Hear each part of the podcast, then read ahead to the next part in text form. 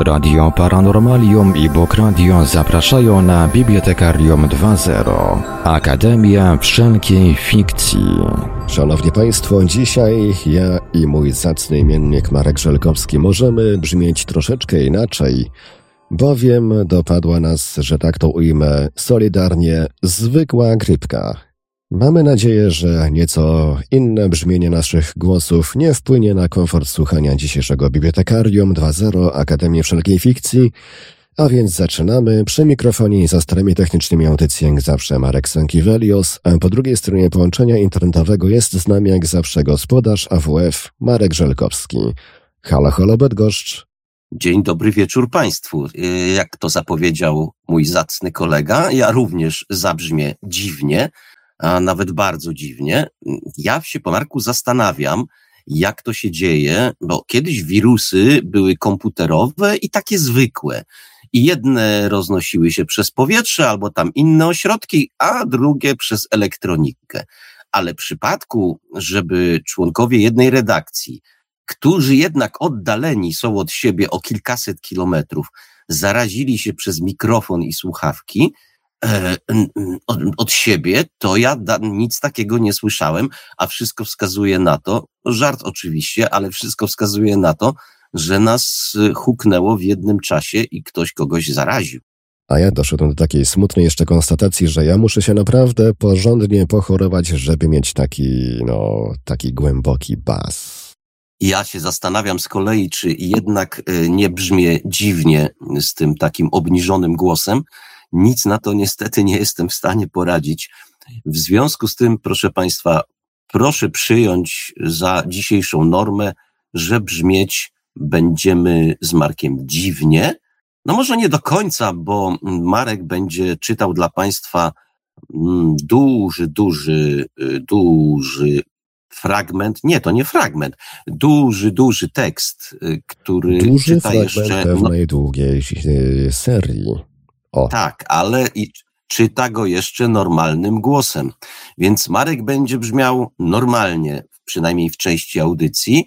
E, no i normalnie będzie brzmiał Piotr Cielebiaś, bo nic nam nie wiadomo o tym, znaczy, żeby no jeszcze nie jakieś... wiemy, jak Piotr będzie brzmiał. Jeszcze A nie, nie no powiem, powiem ci w tajemnicy, że przed audycją słuchałem jego live'a, czy też lighta, no i brzmiał normalnie, więc nie sądzę, żeby w ciągu iluś tam minut mm, mu się pozmieniało. No, nigdy nie wiadomo. No cóż, no, no, oczywiście, to a propos takich, takiego filozoficznego podejścia, no właśnie, póki czegoś nie stwierdzimy w sposób, e, no w tym wypadku zmysłowy, to pewności mieć nie możemy. I tu mój ulubiony konik, na którego sobie na chwilę wsiądę, nawet jeśli będziemy Piotra słyszeć, to też nie możemy mieć pewności. Ale jeśli Państwa interesują te rozważania, w kierunku których zmierzałem, to ja Państwa zapraszam na ten swój kanał pod nazwą Wehikuł Wyobraźni. Tam o, daję do wiwatu, jeśli chodzi o teorię symulacji, ale nie tylko oczywiście teorię symulacji. Szaleję też, jeśli chodzi o filozofię i kilka innych tematów tam, tam rozwijam skrzydła. Nie, no ja ich tam nie rozwijam. Ja tam po prostu daję Państwu pretekst, sobie zresztą też, do tego, żeby mm, puścić wodze i dać pogalopować wyobraźni ku takim przestrzeniom, które ja uważam za niezwykłe i takie, które wa warto eksplorować. No dobrze, to ja zapraszam oczywiście jeszcze raz na kanał Wehikuł Wyobraźni. Tam już sporo filmów czeka. No a dzisiaj, dzisiaj zajmijmy się tym mm, wakacyjnym, tak, bo to ferie w końcu są akademickie, w związku z tym wakacyjnym wydaniem bibliotekarium. Zaczynamy, no, w zeszłym tygodniu nie było polecanek, nie było wykładu filozoficznego. Dzisiaj wykładu też nie będzie, nie będzie korepetycji filozoficznych, ale polecanki będą no bo w końcu zaprzyjaźnione media należy promować. A zatem Piotr Cielebiaś już czeka i omawiamy najnowszy numer Nieznanego Świata. Koniec miesiąca i kolejny numer Nieznanego Świata już na rok 2024. pojawił się w kioskach. No to mus jest porozmawiać o tym, co znalazło się w numerze. Witam Cię, Piotrze. Witam, witam. No, jak to się mówi, święta, święta i po świętach, yy, ale nawet, że po świętach, to chyba warto sięgnąć po nieznany świat. To numer styczniowy, a numer styczniowy się charakteryzuje zawsze pewnym yy, takim otwarciem na to, co niesie przyszłość. Często publikujemy proroctwa i tak dalej. I pierwsza rzecz, która stałym czytelnikom przychodzi na myśl odnośnie numeru styczniowego Nieznanego Świata, to jest prognoza astrologiczna doktora Piotrowskiego. Chociaż ona się znajduje na końcu numeru, to cóż od niej zaczniemy, bo mm, założę się, że wiele osób od niej właśnie zaczyna lekturę. Tak, to... to ja jestem między innymi właśnie, zawsze jak jest ten numer styczniowy, no nie ma siły, proszę Państwa, no muszę tam zajrzeć, muszę się e, odszukać w tym wszystkim, e, no to po prostu mus jest przeczytać i myślę, że Piotr ma dobrą, dobrą diagnozę. Myślę, że spora część, znacząca część czytelników Nieznanego Świata w numerze styczniowym zaczyna właśnie od tego. Tak, a co tam widzi dr Piotrowski na rok 2024? Pisze o nim tak. Rok słońca jednych oświeci, innych oślepi. Nadchodzi czas wstrząsów zapowiadanych przez Urana oraz okres plutonicznych transformacji, którym będzie podlegać nie tylko Polska.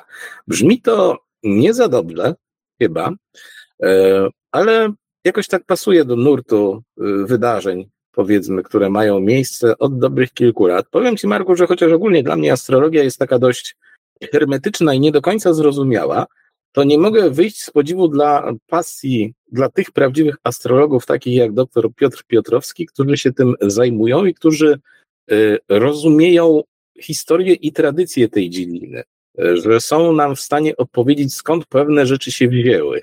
Mm, I tworzą oni takie koronkowe, skomplikowane horoskopy, mm, zdaniem niektórych bardzo, bardzo trafne.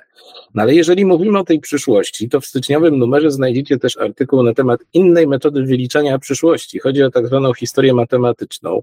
Mm, w dużym skrócie jest to dziedzina, która się skupia na analizie powtarzalności pewnych zdarzeń, cykli, tendencji na przestrzeni lat. E, I okazuje się, że niektóre zjawiska, jak na przykład wojny czy rewolucje, występują cyklicznie i kluczem do badania przyszłości pod kątem matematycznym jest zastosowanie kilku zasad, y, ale nie tylko. Autor tego artykułu, Maciej Wojewódka, y, powołując się na opinie światowych i rodzinnych ekspertów od historii matematycznej, no, sugeruje, że powoli, powoli wchodzimy w, w początek końca złotego okresu. No ale chyba nie chcemy Was straszyć, a może te wyliczenia się koniec końców nie okażą prawdą.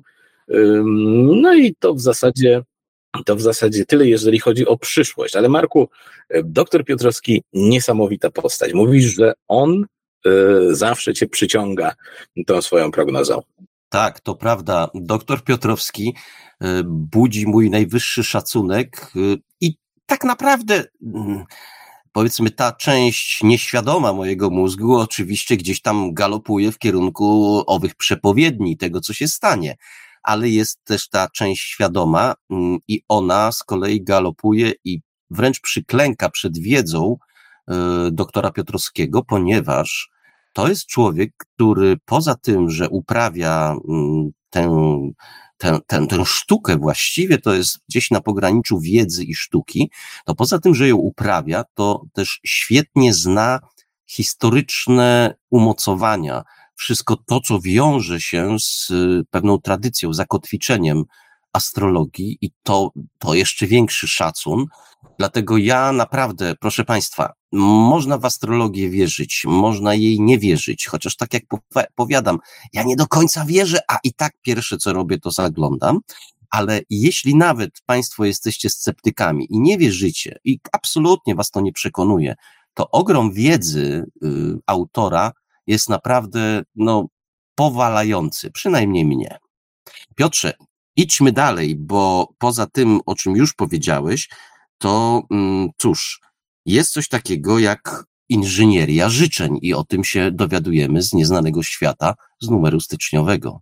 Tak, autorką artykułu na ten temat jest dobrze Państwu znana także z anteny bibliotekarium dr Joanna Bochaczek-Trąbska.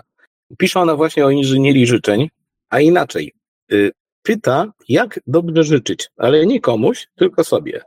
I nie chodzi tutaj wcale o życzenia składane na Wigilię czy na Sylwestra. Mm, kluczem do rozważań, takim punktem wyjścia może jest książka Siedem reguł spełniania marzeń.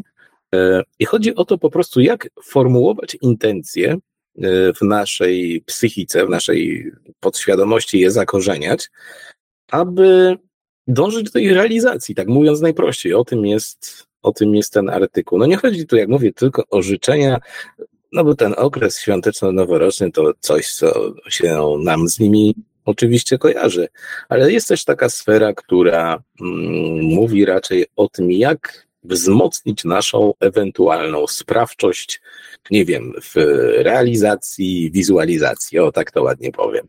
Piotrze, Piotrze, ale numer styczniowy to również numer z artykułem, kolejnym artykułem mm, Twojego kolegi redakcyjnego. No i znowu jest to artykuł, który, który jest taki, wiecie Państwo, przewracający troszeczkę w głowie, ale w tym pozytywnym znaczeniu e, tego sformułowania. No bo Wojciech Chudziński po raz kolejny to moje takie mm, określenie, może nie parlamentarne, ale oddające to, co można przeżyć czytając ten tekst. No więc po raz kolejny Wojciech Chudziński dorzuca do pieca. Dokładnie. Chodzi o tekst pod tytułem Stwórca, który ewoluuje i jest to kolejny odcinek serii poświęconej świadomości. E, gdybym, szczerze mówiąc, mógł i miał takie możliwości, to bym wydał ten cykl e, jako książka oczywiście wymagałaby jeszcze uzupełnienia. Natomiast jest to tak fascynujące ujęcie tematu świadomości, bo dzisiaj słyszymy wszędzie świadomość to, świadomość tamto, rozwiń swoją świadomość. To się stało takim, wiesz, taką jakąś kartą przetargową, takim sloganem, hasełkiem w środowisku ezoterycznym, że wszyscy nagle o tej świadomości mówią, ale dopiero kiedy się stykamy z tym cyklem Wojtka, to widzimy, jak głęboki jest to obszar, jak głębokie jest to pole. E, I tutaj Wojtek mm, zadaje nam w e, swoim artykule takie prowokacyjne pytanie, a co jeżeli stwórca ewoluuje wraz ze swym dziełem? Co to ma wspólnego ze świadomością? No, ano ma bardzo dużo, jeżeli żeście się zapoznali z poprzednimi odcinkami tego cyklu. Mm, ale Wojtek idzie trochę dalej. On pyta, czy we współczesnej filozofii jest miejsce dla idei stwórcy, e, stwórcy jako źródła świadomości. Czy on został wyrugowany, na przykład przez hipotezę symulacji, czy nie? Czy da się go jakoś połączyć z tymi nowoczesnymi koncepcjami świadomości?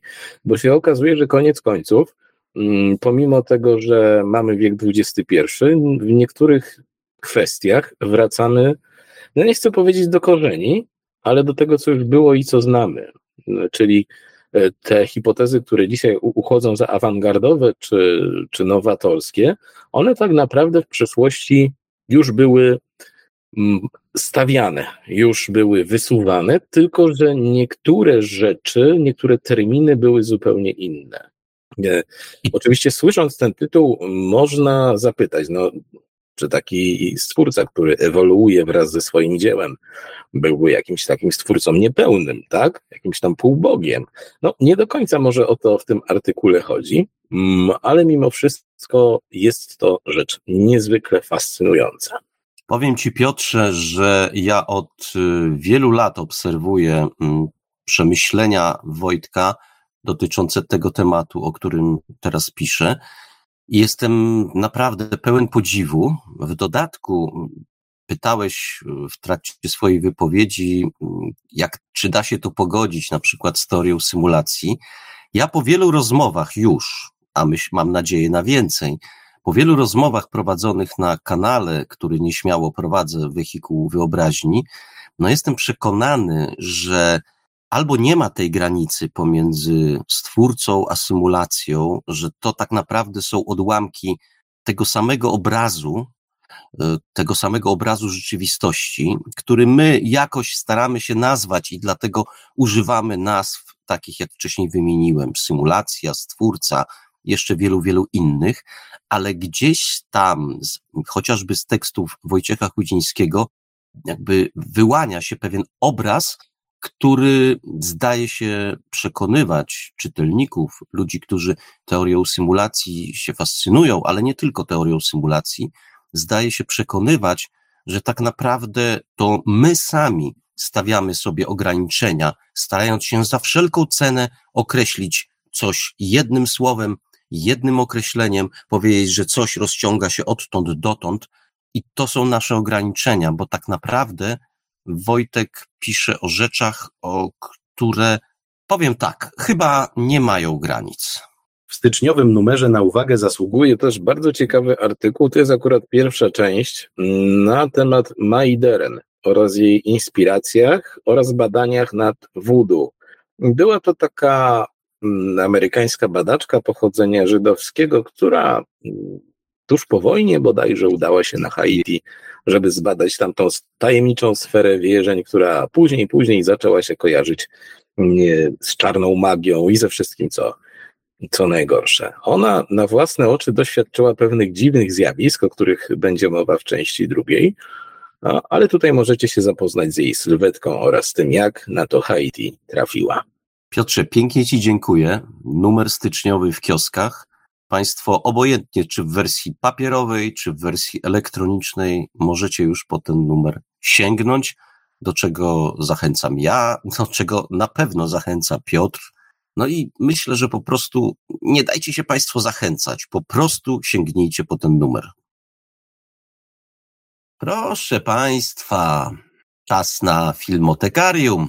A filmotekarium dzisiaj, no, super nowość. Właściwie rzecz pokazała się na rynku troszkę chyba ponad tydzień temu. W związku z tym, a może nawet mniej, sam już nie wiem, zgubiłem się. W każdym razie nowiutka, nowiutka, wy, nowiutki wytwór mm, Made in USA. Mm, wiecie Państwo co? Wielkie nadzieje, naprawdę wielkie nadzieje. E, Piotr też miał wielkie nadzieje z tego, co wiem. No a jak było, no to się Państwo dowiecie już za chwilę. Zapraszam. Dzień dobry wieczór, Piotrze. Dzień dobry wieczór, witam, witam. W kolejnym filmotekarium. No, tak, dzisiaj wielka fantastyka przed nami, wielka fantastyka naukowa. Już Państwo czujecie, że kpie. No to, słusznie Państwo czujecie. Tak. E, idziemy tym tokiem, co do tej pory, czyli mm, recenzujemy Wam nowości. E, a dzisiaj w tych nowościach, cóż, film dziwaczny, mm, który wzbudził rozochocenie widzów na równi z rozczarowaniami. To jest Rebel Moon. W zasadzie pierwsza część, nie wiem, cyklu. E, film przedziwny, bo tak w dużym skrócie, mm, każdy, kto go zobaczy, powie jedno, że to jest w zasadzie kalka na kalce zestaw skopiowanych koncepcji ze wszystkich możliwych hitów science fiction.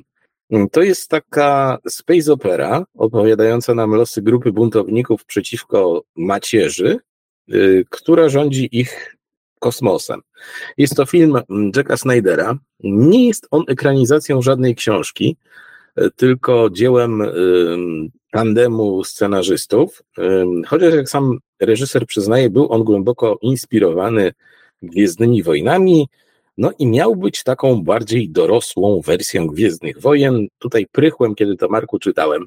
A że no, gospodarzem programu jest Marek Żelkowski, człowiek, który popełnił Space Operę, to on nam dzisiaj parę rzeczy powie na ten temat. No bo to jest taka rzeczywiście rasowa, rasowa Space Opera. Powiem Ci, że y, nie widziałem dawno tak sztampowego, kiepskiego, kiepskiego filmu.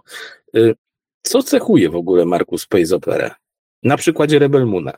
Hmm, no właśnie nie. No właśnie nie. Powiem tak, jeśli Państwo są zainteresowani mm, Space Operą, tym, czym ona się charakteryzuje oraz tym, co mm, można mm, ciekawego powiedzieć o historii Space Opery, o tym, jak ona się narodziła, jak to wszystko przebiegało, to radzę sięgnąć do czasopisma wydawanego przez Stalker Books. Ono się nazywa Sphinx i w dwóch ostatnich numerach wspólnie z Wojtkiem Sedeńko rozmawiamy, to są obszerne rozmowy, kilkunasto stronicowe, Proszę Państwa, około 100 tysięcy znaków czytania. To tak będzie, będzie poręczniej, żeby sobie to przeliczyć. około 100 tysięcy znaków czytania, kiedy rozmawiamy z Wojtkiem Sedeńko właśnie o space operze, ale tej prawdziwej space operze.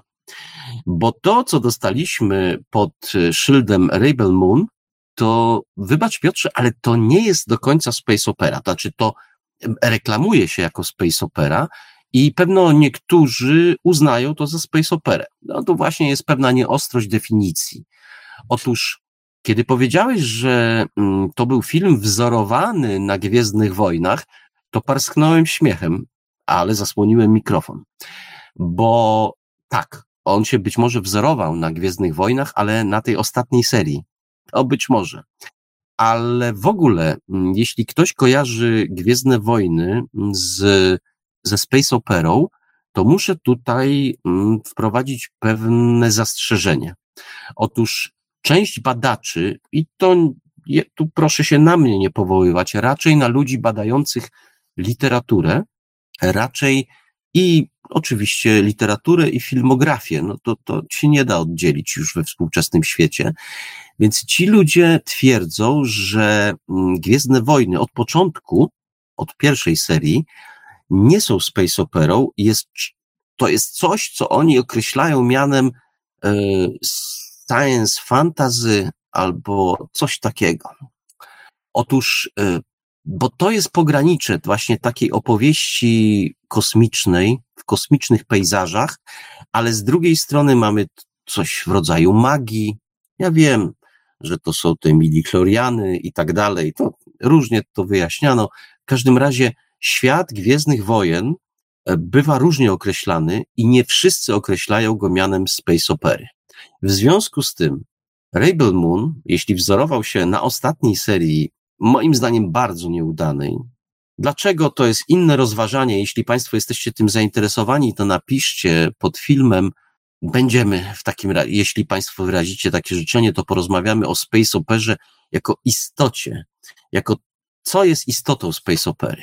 Natomiast teraz w skrócie powiem tak, że Rebel Moon nie jest również tak do końca space operą. Jest wyrobem space opero podobnym, nawiązującym do wielu tradycji space opery, ale jednak y, uznanie tego za taką klasyczną space operę, no jest jednak możliwe, Dobrze, ja lubię czasami sam sobie zaprzeczać albo sam ze sobą dyskutować. To bywa czasami dosyć, dosyć przewrotne, ale tak, lubię ze sobą dyskutować, bo z jednej strony podzielam to zdanie. To nie jest do końca space opera, ale wszelkie dekoracje zdają się temu przeczyć. Rebel Moon jest jak najbardziej, jeśli chodzi o dekoracje, typową space operą. I w związku z tym ja mam problem, Piotrze, jak ci odpowiedzieć na to pytanie, bo ja, i tu mogę walnąć pięścią w biurko w tej chwili, jak chcecie Państwo, bez efektów dźwiękowych. Nie uznaję Rebel Moona za klasyczną space operę, najwyżej, najwyżej za space operkę. To brzmi pogardliwie i chyba tak miało właśnie zabrzmieć. Film jest dziwaczny. Powiedzmy sobie krótko, co się tam dzieje. Mamy utopijną planetę rolników, na której żyje wiecznie skwaszona kora, i na tą planetę przybywa delegacja kosmicznych faszystów, yy, żądając zboża, i wprowadzają terror, i natychmiast na tej planetce wybucha bunt. No cóż, Piotrze, jeszcze powiem jedną rzecz. Eee, powiem, że. O, jak to ująć tak delikatnie, bo staram się jednak być taki politycznie poprawny. Mm, dobra, tego nie chcę powiedzieć. Powiem o czymś innym. Powiem o czymś innym. E, to nie tyle jest planeta, co jest księżyc krążący wokół, wokół gazowego giganta, w związku z czym mamy piękne pejzaże e, o zachodzie słońca, widzimy gazo, tego gazowego giganta i ten księżyc, na którym żyją rolnicy, mm, Trochę żałuję, że nie powiedziałem tego, co miałem na końcu języka, ale nie, nie powiem tego. Trudno. Będzie to z, będzie to z pewnym, z pewnym, z pewnym e, wyłomem z, takiego, z, takiej, z takiej narracji, ale gdybym miał szczerze powiedzieć o, o pewnych rzeczach, które mi przyszły na myśl, to chyba YouTube by nam zablokował tę rozmowę. Tak, i tam tutaj parafrazując znaną piosenkę góralską pod tym gazowym gigantem, pod czerwonym, hej, orze, kora siwym koniem. Jest kiedy nie złorała, kiedy ją zawołali do świetlicy, ale do, dokładnie tak jest, ja sobie nie żartuję, tak jest. Mm, e, zawołali ją do świetlicy. Potwierdzam, tak, potwierdzam. Bo tam jest e, święto, e, no i po tym święcie przybywają ci naziści, no i oczywiście ona przyjmuje stery w mgnieniu oka. Tam się w ogóle wszystko strasznie szybko dzieje. E, bo się okazuje, że ta Kora jest kosmiczną komandoską, towarzyszy mm, jej w dalszych przygodach rolnik pochodzący z tej planety.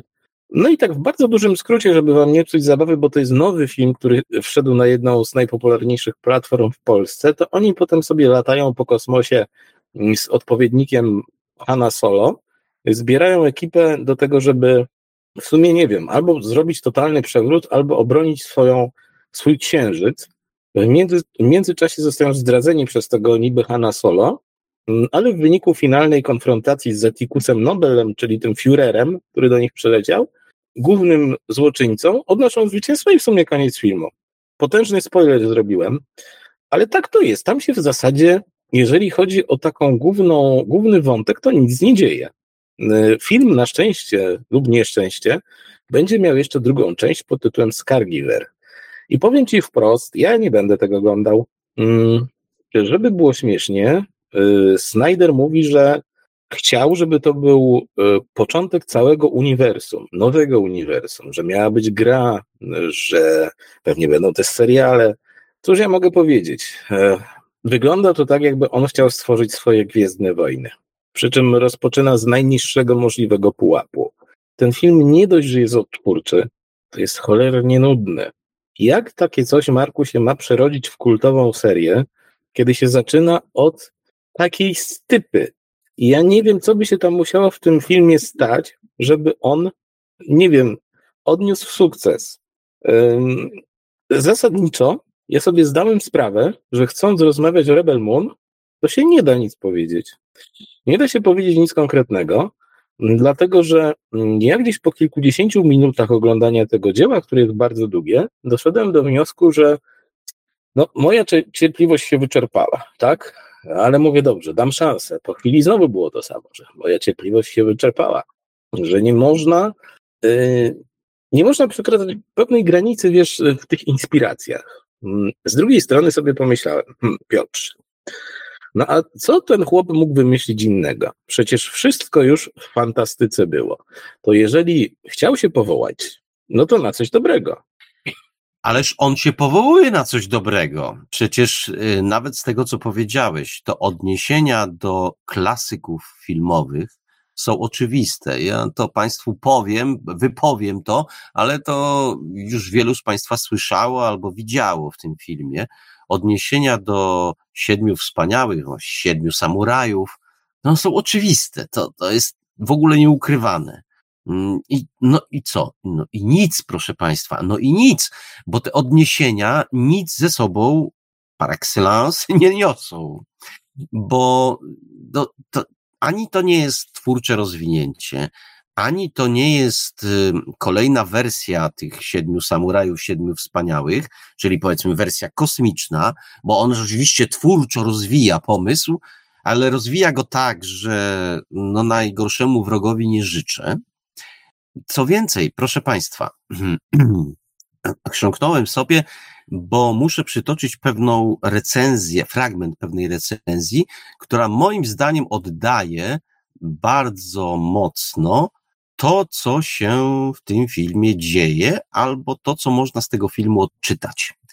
Otóż w jednej z recenzji przeczytałem, że w pierwszej scenie, w zależności od tego, co Państwo widzicie na ekranie, czy statek kosmiczny przekraczający mm, barierę, e, pewne pęknięcie e, w nadprzestrzeni, pewną dziurę taką, przez którą się przyciska z innego, z innej części wszechświata statek kosmiczny? Czy to Państwo widzicie? Czy też widzicie Państwo takiego kosmicznego fallusa, który robi to, co fallus w tak zwanym życiu biologicznym najczęściej robi, do czego jest stworzony?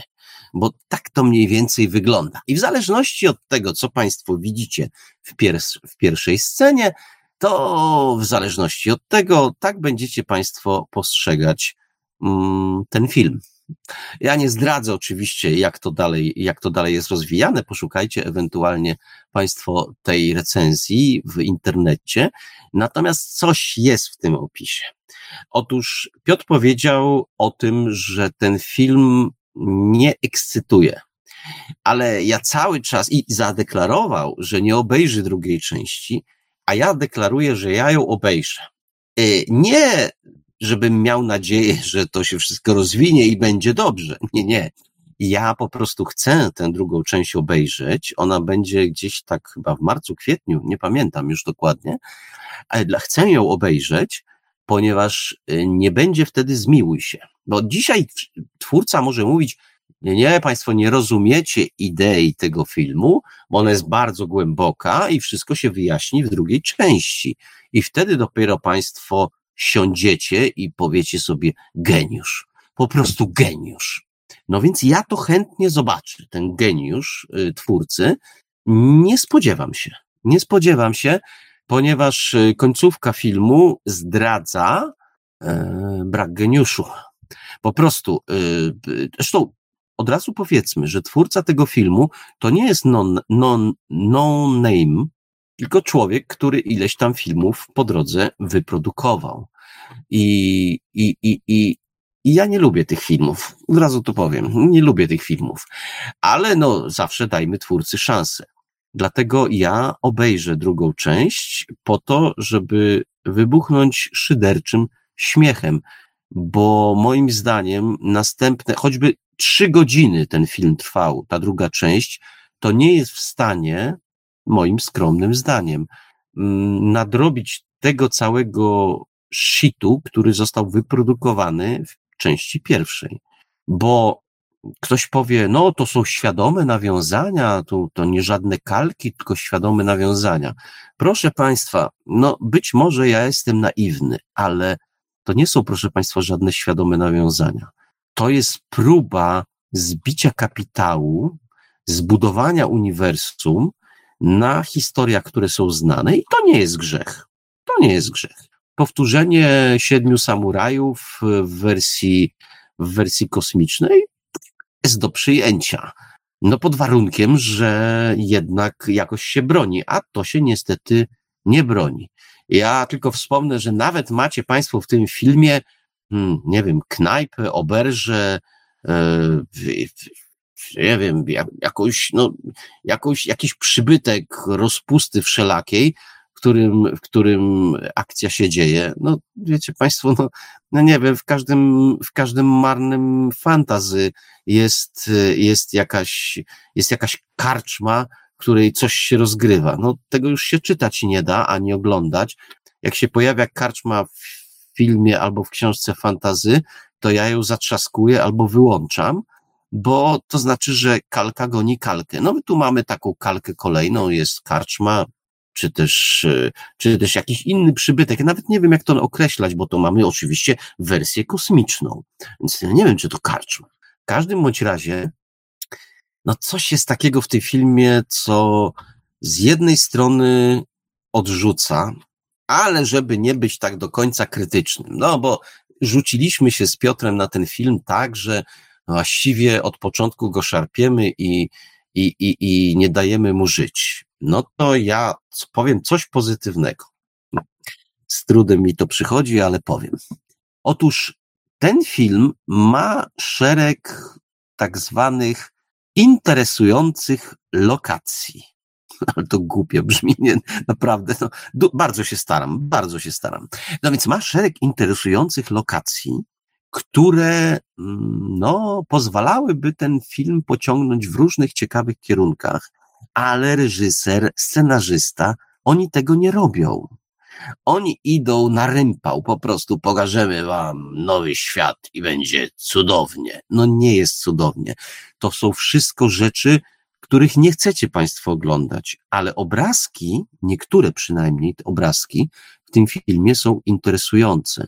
I to jest takie pęknięcie, które odczuwam w przypadku tego filmu, bo film moim zdaniem, i powiem to szczerze i bez ogródek, tak jak większość internetu zresztą, i tu się czuję w pewnym dyskomforcie, bo ja nie lubię podążać z mainstreamem, ale w tym wypadku chyba muszę. No to, film jest moim zdaniem denny, kompletnie denny, ale obrazki, przynajmniej niektóre w tym filmie, są interesujące i dałoby się z tego zrobić fajny film. Dziwne jest to, że ten film, z tego co się dowiadujemy, był pokazywany w kinach. W bardzo ograniczonym, powiedzmy, stopniu, ale był, a potem trafił szybko na Netflixa. I to już jest mm, samo w sobie dziwne, bo takie filmy się ogólnie rzecz biorąc ogląda w kinie. Bo tam takie kwestie jak e, pejzaż, jak świat przedstawiony, jak kosmos, różnego rodzaju megastruktury, no one robią ogromne wrażenie i robią roboty tak naprawdę. Natomiast tu nam to wszystko przeskakuje na, y, na platformę streamingową. Wiadomo, część osób to będzie oglądać na, na komputerze, część na smartfonie, no i tutaj efektu nie będzie. To jest, y, no nie da się ukryć. Jedyny plus tego filmu jest taki, że ten film jest w miarę ładny. Jest dobrze zrealizowany, ale też bez przesady, że on wnosi coś nowego w ogóle do tego gatunku, który sobie nazywamy space fantasy, tak um, już, już z konieczności. Do Duny on się nie umywa i nawet przy tej nowej Dunie nie leżał, jeżeli chodzi o oryginalność świata przedstawionego. No, oczywiście pominąć, pominąć należy wiele pytań i wątków, e, które się tam naturalnie rodzą, na przykład skąd ludzie w tym kosmosie, mm, skąd te mitologiczne, antyczne nazwy, dość takie no wiesz, to trąci myszką już. Y, przejdźmy do postaci. I tu, Marku, oddam Ci głos, bo ten film jest y, skonstruowany tak, że w zasadzie najpierw mamy przedstawiony problem, y, z jakimi się przychodzi zmierzyć no, tej społeczności na tym Rebel Moon, a potem przedstawia się nam tak jakby herosów, jest ich dużo. Każdy ma swoje cechy, moce, mm, coś go tam charakteryzuje, ale pomimo tego nacechowania, bo to są tacy super bohaterowie, których się nam próbuje kreować, oni są nudni. Oni są tak nudni, że dam tutaj porównanie do, do filmów Marvela, gdzie wiecie, mamy przedstawionych, przedstawionych w sposób taki bardzo typowy e, komiksowych bohaterów, super bohaterów, no i tam da się to oglądać. Tutaj są to postacie kom kompletnie płaskie. A powiem więcej, y, główna bohaterka pogrąża ten film na całej płaszczyźnie. Jest nudna, jest wiecznie skwaszona. I w ogóle ten film ma coś takiego, nie wiem jak to nazwać, zadęcie takie. Mm, takie zadęcie, mm, żeby być epopeją. Tak naprawdę to jest popłuczyną chyba. Mm, nie wiem, co, co, co, byś tu dodał. Ja byłem w pewnym momencie szokowany tym, że ogląda się film dla poznania historii e, kilku bohaterów.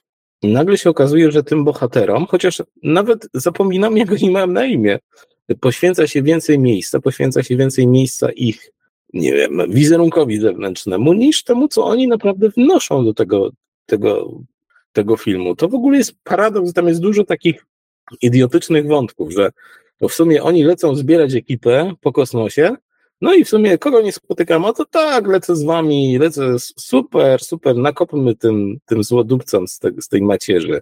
Tam się nikt o nic nikogo nie pyta. Nie wiadomo po co oni lecą, co oni tam robią. Balans sił przedstawiony nam w, w tej opowieści no, wskazuje na to, że raczej wielkich szans nie mają. I mm, po pewnym czasie, kiedy już y, zauważamy, co się tam dzieje, zauważamy te wszystkie odwołania, jak C. Snyder. E, ja chyba pomyliłem imię na początku. E, powiedziałem Jack, chyba Zak. E, I kiedy zauważamy te, te, te nawiązania, które tak ochoczo Snyder robi, które są de facto kalkami, przechodzi nam dalsza ochota na oglądanie tego filmu.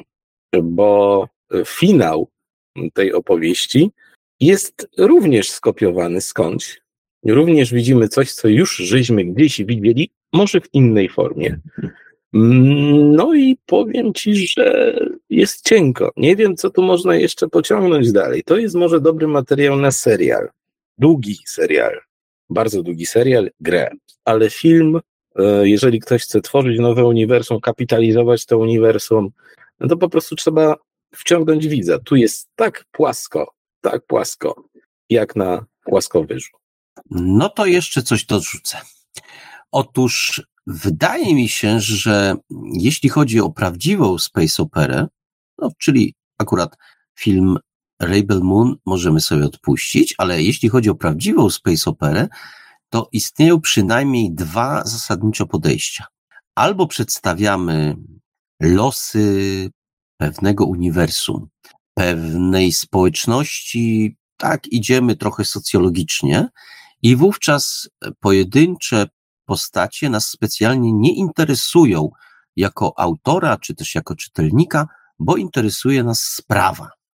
I są takie książki, wybitne zresztą, jeśli chodzi o gatunek space operowy, którym, których, w których to powieściach bohater jest y, marginalizowany. Oczywiście występuje, bo powieść ma to do siebie, że bohatera mieć musi, ale on jest, y, no, pewnym pretekstem do przedstawienia historii. I wówczas nie pogłębiamy tego bohatera. Sam zresztą tę zasadę y, w, w swojej space operze stosuje, tym bardziej, że bohaterów jest dużo i w związku z tym nie będę się bawił w pogłębianie ich historii, no bo to tak naprawdę zjadłoby całą historię, jakbyśmy zaczęli na przykład kilku bohaterów pogłębiać. W związku z czym wyrzucamy to pogłębienie, interesujemy się historią, interesujemy się intrygą, interesujemy się akcją, która ma przebiegać, a te ludziki no, są tam, biegają po, po, po scenie, biegają po kartach książki i oni mają wykonywać pewne, pewne zadania. I wtedy ważne jest, żeby zadanie, żeby akcja była na tyle interesująca, aby wciągnęła, a te ludziki, no to sobie tam biegają. Jest druga wersja, kiedy pogłębiamy bohatera i też mamy space operę, to zresztą jeśli sięgniecie Państwo po wspomniane przeze mnie artykuły y, w kwartalniku Sphinx, no to przekonacie się Państwo, że space opera to jest gatunek bardzo niejednorodny. Z jednej strony czasami pojawiają się utwory, które bardzo są nastawione, tak personifikują i główny bohater jest bardzo ważny, ale są też y, takie utwory, w których bohater jest, no, okej, okay, jest, ale licz, ważniejsze jest to, co się dzieje, cudzysłów, na ekranie. To jakby potwierdzenie tych, tych dwóch wersji. I w związku z tym pamiętać należy, że jeśli mamy do czynienia z taką oto, z taką oto sytuacją, to no, no tak, dobrze. Zostawmy te dywagacje, bo właściwie będę podążał i będę niepotrzebnie przedłużał naszą, naszą rozmowę, e, ale powiem, odwołam się do Rebel Moona.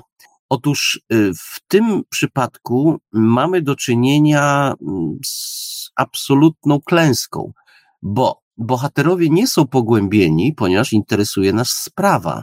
E, no tak, ale przesadziłem. Nas nie interesuje ta sprawa. To reżysera, scenarzysty interesuje ta sprawa, bo ta sprawa y, walki z, z tym imperium, tamtejszym imperium, w ogóle jest nieinteresujące. To wiecie Państwo, y, pretekst, ten rolniczy pretekst, który tam jest przywoływany, on jest kompletnie, nie wciąga. I to jest właśnie ta subtelna różnica, którą należałoby bardzo mocno podkreślić, bo spotkacie Państwo w internecie bardzo wiele e, takich e, podkreśleń, że ten film nawiązuje, wspominałem już, do siedmiu samurajów, siedmiu wspaniałych.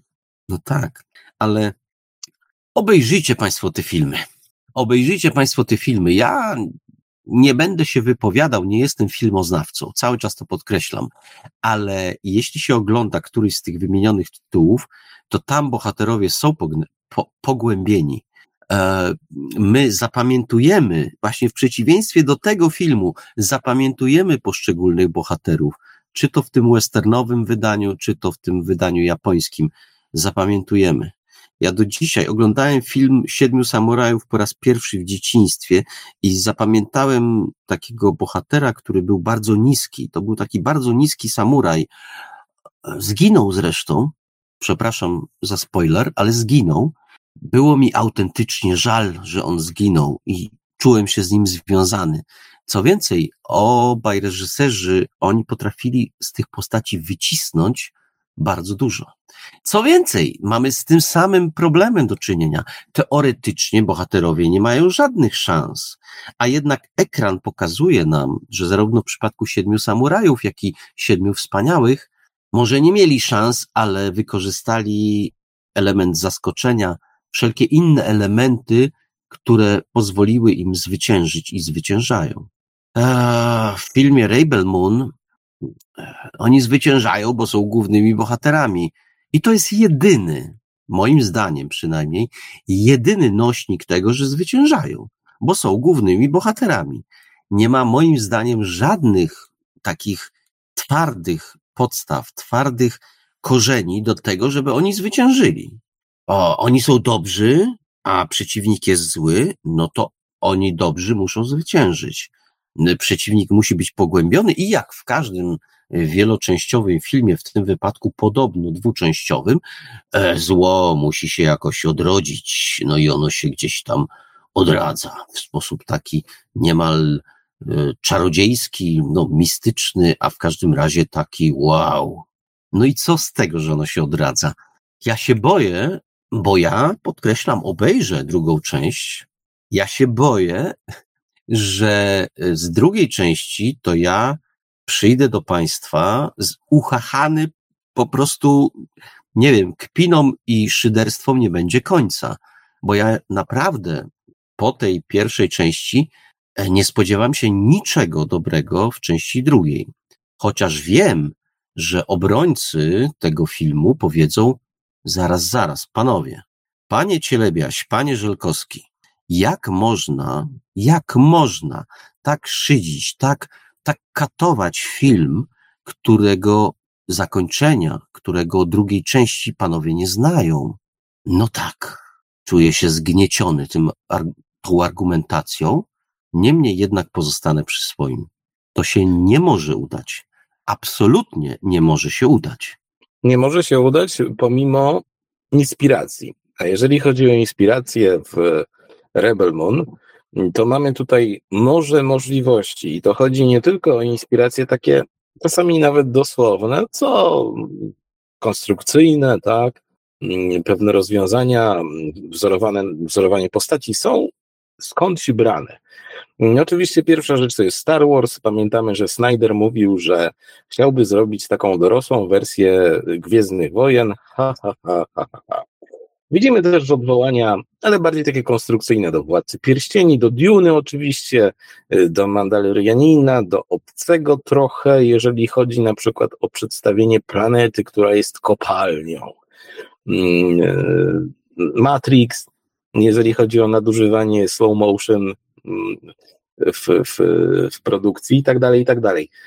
Y, zapomniałem dodać, że istnieje tutaj bardzo duży wątek takiej, takiej właśnie space fantasy bym to nazwał, że mm, ten film nie da się koniec końców jednoznacznie sklasyfikować, tylko że on, wiesz, ta, ta sfera baśniowa, tam nam wkracza bardzo w takie podstawowe rzeczy. Tam się nikt nikogo o nic nie pyta. Wszystko jest przyjęte na wiarę. Ten film nie dość, że płaski, to jeszcze strasznie naiwny. Te postaci są niedopowiedziane. I te błahe i banalne sceny, związane na przykład z jakimś tam bohaterem, który ma znaczenie drugorzędne, są przerysowane i przeciągnięte na tle problemu, który nas powinien interesować najbardziej. Bo my w pewnym momencie dowiadujemy się, że no tak, ta kora, ona jest osadzona w dużo bardziej kompleksowej historii, która mówi nam o, o dynastii jakiejś tam, o królu, o, o spiskowcach i tak dalej, i tak dalej, to nas przestaje interesować. No, ja w pewnym momencie w ogóle straciłem wątek, tego, co w tym chodzi. Um, ale wiesz co, jest jeszcze w tych y, space, powiedzmy, operach albo paraoperach y, coś, o czym należy wspomnieć. To są kosmici. Tutaj szału nie ma, mm, bo wielu obcych wygląda podobnie jak postaci spotykalne w Gwiezdnych Wojnach. Wspomniałeś przed chwilą o tej karczmie, która jest tam na tej planecie przedstawiona. To jest tak, jakbyście oglądali tą scenę ze Star Warsów, każdą, kiedy oni wchodzą do tawerny, no i tam widzą przekrój raz, które sobie chlają po prostu i grają w ruletkę na przykład. I jest duży minus kolejny. Sporo postaci z Rebel Moon wygląda zwyczajnie jak orki z Władcy Pierścieni albo Pierścieni Władzy. Mamy też kosmiczne zwierzęta, e, które były, wiadomo, w Gwiezdnych Wojnach, które były w e, Johnie Carterze, bo to, to też gdzieś nam się John Carter tam, tam kołacze. No one wyglądają jak nasze zwierzęta ziemskie. Jest też taka, powiem Ci, ale to już jest naprawdę absurdalna scena inspirowana. To, to oczywiście jest żart. Filmem sami swoi. W pewnym momencie się chce powiedzieć, patrz Kaźmisz, Witia na kruku leci. E, I ja już po tej scenie dałem se absolutnie spokój z traktowaniem Rebel Moon na poważnie.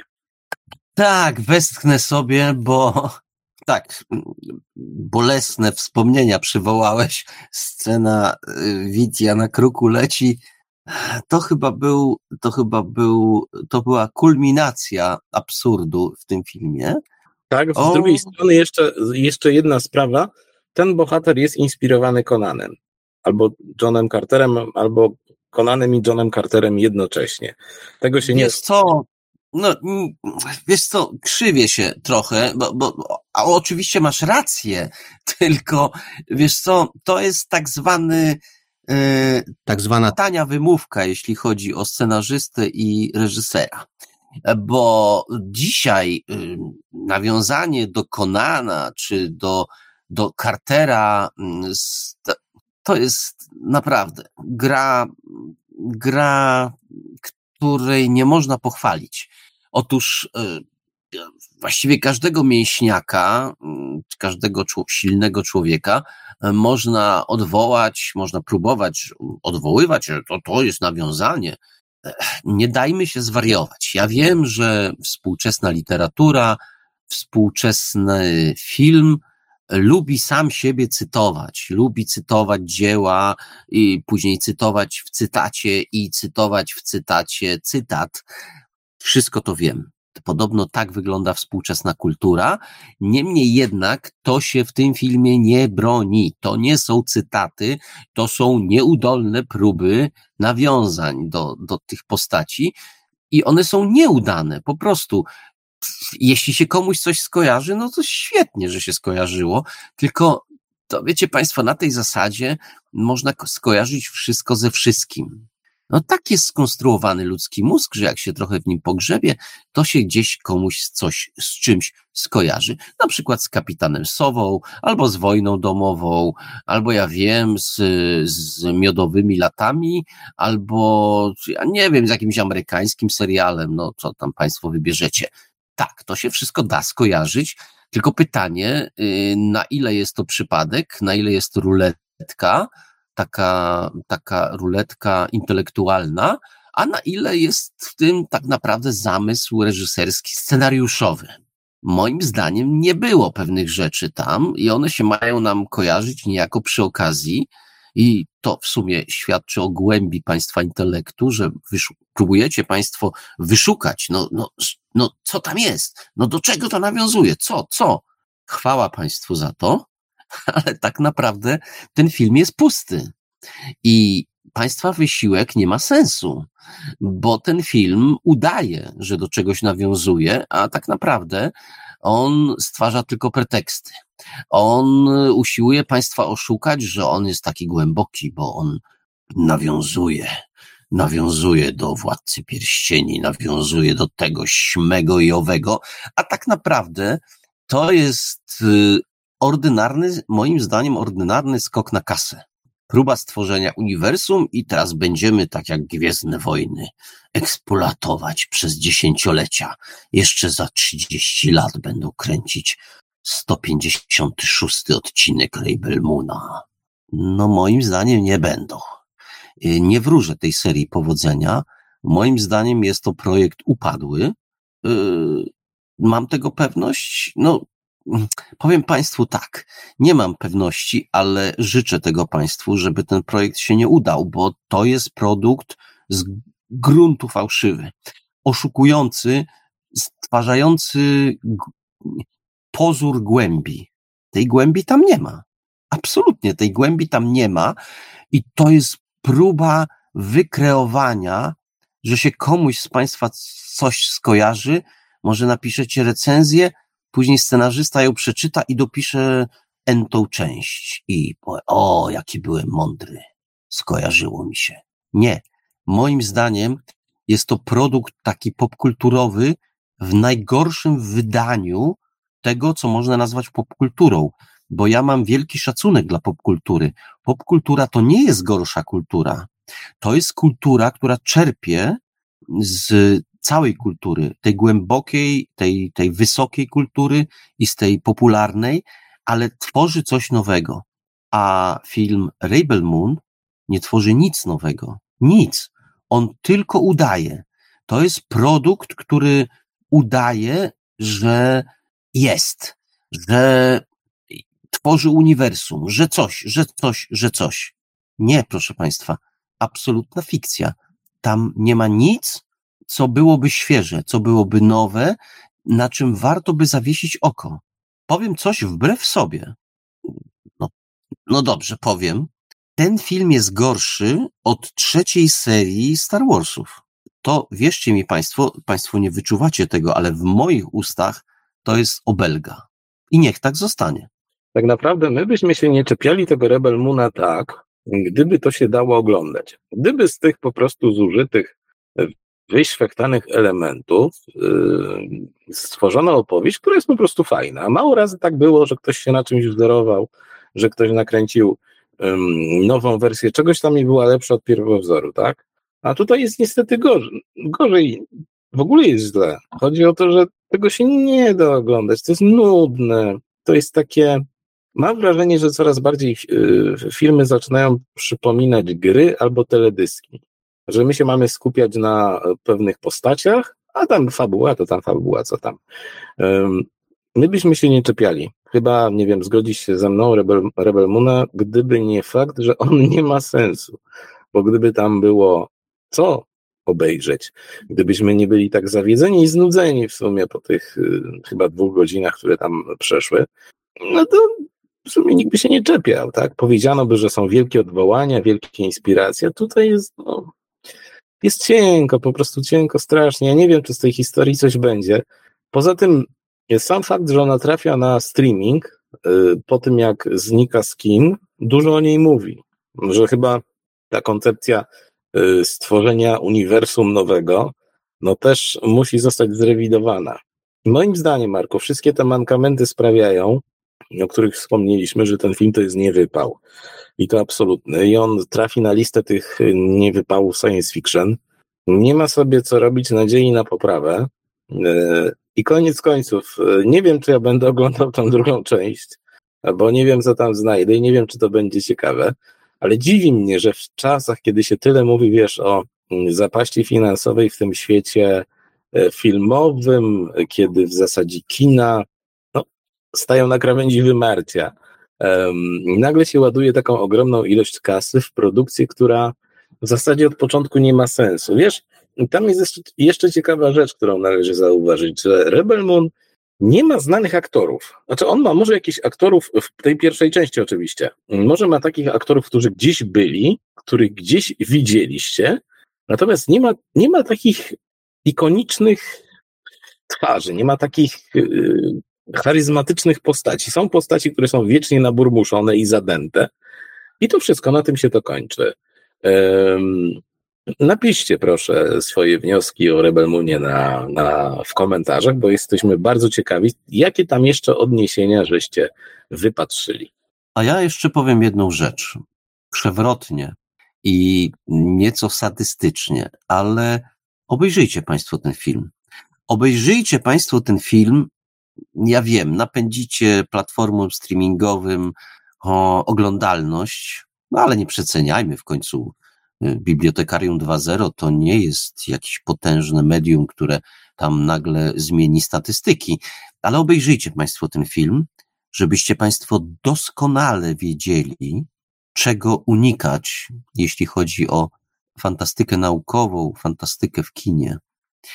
Bo dobrze Państwu zrobi taka porcja nieświeżego sosiku, bo to taki film to, to jest właśnie nieświeży sosik, który no, można przełknąć, ale skutki mogą być różne, czasami opłakane, no ale spróbujcie Państwo, zróbcie Państwo eksperyment na swoim organizmie, na swoim umyśle, będziecie Państwo dokładnie wiedzieć, czego unikać, czym się nie fascynować i co omijać szerokim łukiem, naprawdę szerokim, a ja i tak deklaruję, że drugą część obejrzę i no oczywiście oczyma duszy widzę taką scenę, kiedy gdzieś tam w kwietniu przyszłego roku biję się w pierś, szlocham i mówię, żebyście mi Państwo wybaczyli, bo to genialny film był, bo ten początek on nas miał wprowadzić w błąd, a w drugiej części było, była taka jazda, ona odwróciła wszystko i ja odszczekuję i to był genialny film. Ja oczyma duszy to widzę, ale nie przypuszczam. Obejrzę ten film, żeby dobić go, po prostu dobić, zobaczyć skalę tego, jak oderwany od rzeczywistości może być reżyser i scenarzysta, oderwany od, od rzeczywistości, od widza po prostu, od pewnych, od pewnych oczekiwań widza, może być ta para reżyser, scenarzysta może być oderwana. Bo tak podejrzewam, że to się niestety tak skończy, a wersja z tym, że szlocham przed państwem i proszę o wybaczenie, jest wersją karykaturalną, przynajmniej na razie. Mm, nie, proszę Państwa, to nie jest dobry film, ale obejrzyjcie go Państwo. Naprawdę obejrzyjcie, bo może wzorem Piotra nie będziecie oglądać części drugiej, co w gruncie rzeczy nikomu żadnej różnicy chyba nie sprawi. Tak, ja już chyba wolę obejrzeć tego Kolargola w kosmosie. No, wiesz co, powiem Ci, że to jest pewne wyzwanie, Kolargol w kosmosie, on niesie, pewną dyda, niesie pewne dydaktyczne przesłanie, ale to w końcu jest bajka dla dzieci, baśń, e, właśnie z dydaktycznym przesłaniem, bo Kolargol generalnie niósł dydaktyczne przesłania, ale to przynajmniej nie udaje czegoś, czym nie jest. A Rainbow Moon udaje. Właściwie przez cały czas coś udaje.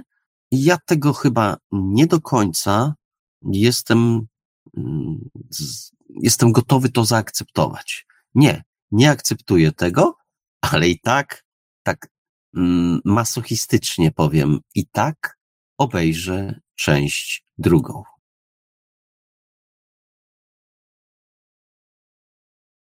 Proszę Państwa, proszę Państwa, mniej więcej rok temu, nie, nie mniej więcej, dokładnie rok temu, o tym czasie, w bibliotekarium pojawiła się ramotka. Ramotka, czyli takie opowiadanie albo nowelka z pewnego cyklu przedwojennego, drukowanego namiętnie w dziesiątkach tomików. Tak, tomików. O, to był Lord Lister, taki, no, podróbka Arsena Lipin, czy cholera wie czego. W każdym bądź razie mm, dosyć atrakcyjne i dosyć popularne, jeśli chodzi o przedwojenną Polskę. Mm, ponieważ ten cykl, jak powiedziałem, liczy sobie naprawdę sporo tomów, no to, no to jest dobra okazja, żeby podtrzymać tradycję i w ostatniej audycji tegorocznej odpalić kolejny odcinek Lorda Listera. Dzisiejszy nosi tytuł Klejnoty Amazonki.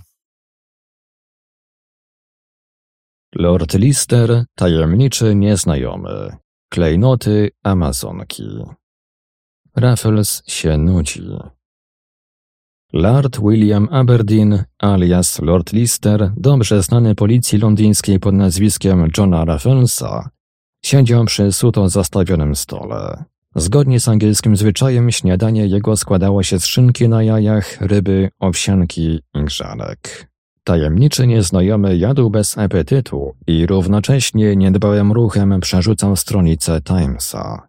Czytając gazety nie mogę oprzeć się wrażeniu, że nic nie dzieje się ciekawego na świecie. Rzekł do wchodzącego właśnie sekretarza Charlie'a Branda. Nasz poczciwy przyjaciel Baxter mógłby spokojnie udać się teraz na urlop. Charlie Brand spostrzegł od razu, że Lord Lister jest w nieszczególnym humorze. Nie dał tego jednak poznać po sobie. Czy masz coś dla mnie do roboty, Edwardzie? zapytał.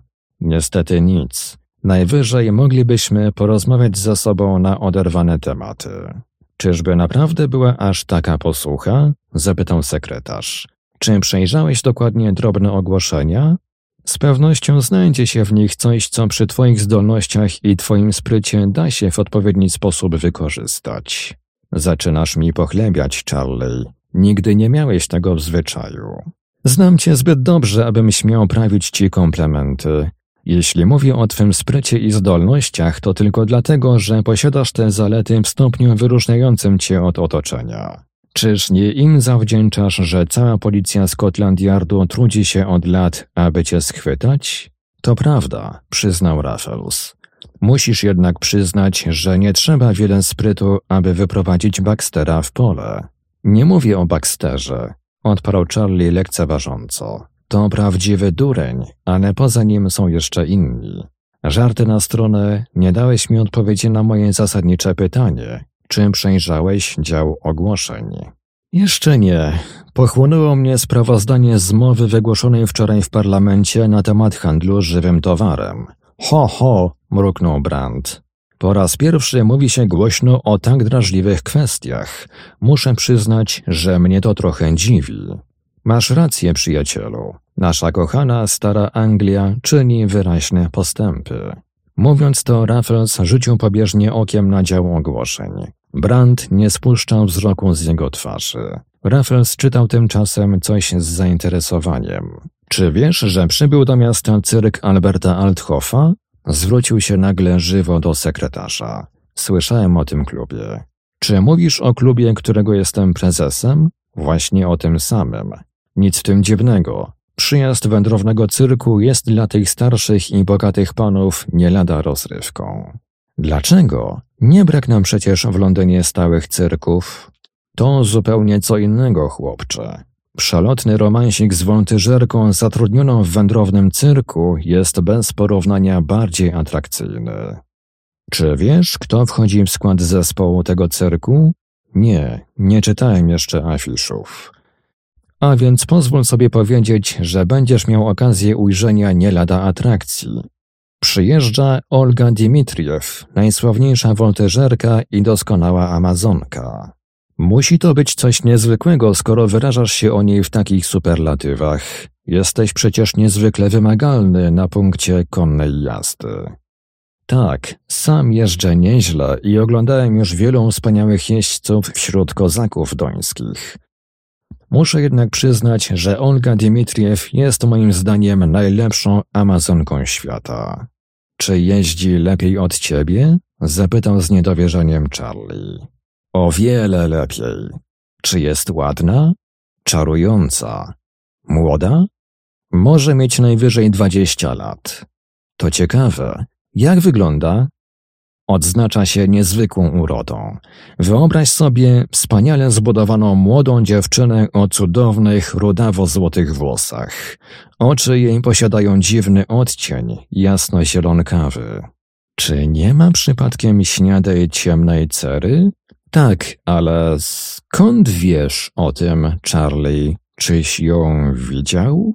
Opis twój zgadza się dokładnie z wyglądem kobiety, którą spotkałem wczoraj wychodząc z klubu.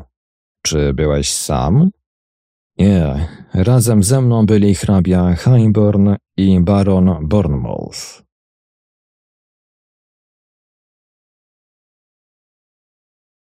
Dwaj szlachetnie urodzeni uwodziciele. Raffles odłożył gazetę i spojrzał bystro na swego sekretarza. Mam nadzieję, że nie zaliczasz tych dwóch panów do rzędu swych przyjaciół. Nie mam zasadniczo uprzedzeń do ludzi, ale wolałbym raczej dać się niezwłocznie zaaresztować przez mego wroga Baxtera, niż nazwać ludzi tego pokroju swoimi przyjaciółmi. Całkowicie podzielam twoje zdanie, Edwardzie. Właściwie nic mnie nie łączy z tymi panami. Przypadek sprawił, że równocześnie wyszliśmy z klubu. Czy oni również zauważyli Olgę Dimitriew? Oczywiście. Jakie wywarła na nich wrażenie? Hrabia Highburn oglądał się z zaciekawieniem i porządliwością. Mhm, mruknął Lord Lister. I co dalej? Dalej usłyszałem kilka słów, na które nie zwróciłem początkowo uwagi. Gdybym wiedział, że ta osoba budzi w tobie specjalne zainteresowanie, wówczas... Przy tych słowach lekki uśmiech ukazał się na ustach Branda i z ledwie dostrzegalnym odcieniem ironii spojrzał na swego przyjaciela. Lord Lister słynął z zupełnej obojętności w odniesieniu do kobiet. Mógłby zdobyć najpiękniejsze i najbogatsze, gdyby chciał, ale najwytworniejsze damy z żalem ścigały wzrokiem jego wspaniałą męską sylwetkę, jego twarz o szlachetnych, lecz niewzruszonych rysach. Lord Lister przyjmował te hołdy zimno, traktując wszystkie kobiety jednakowo grzecznie, ale bez entuzjazmu. Charlie zrozumiał szybko, że i tym razem zainteresowanie Lorda Listera nie ma podkładu osobistego. Jakież to były słowa? Zapytał Lord Lister, wracając do poprzedniego tematu.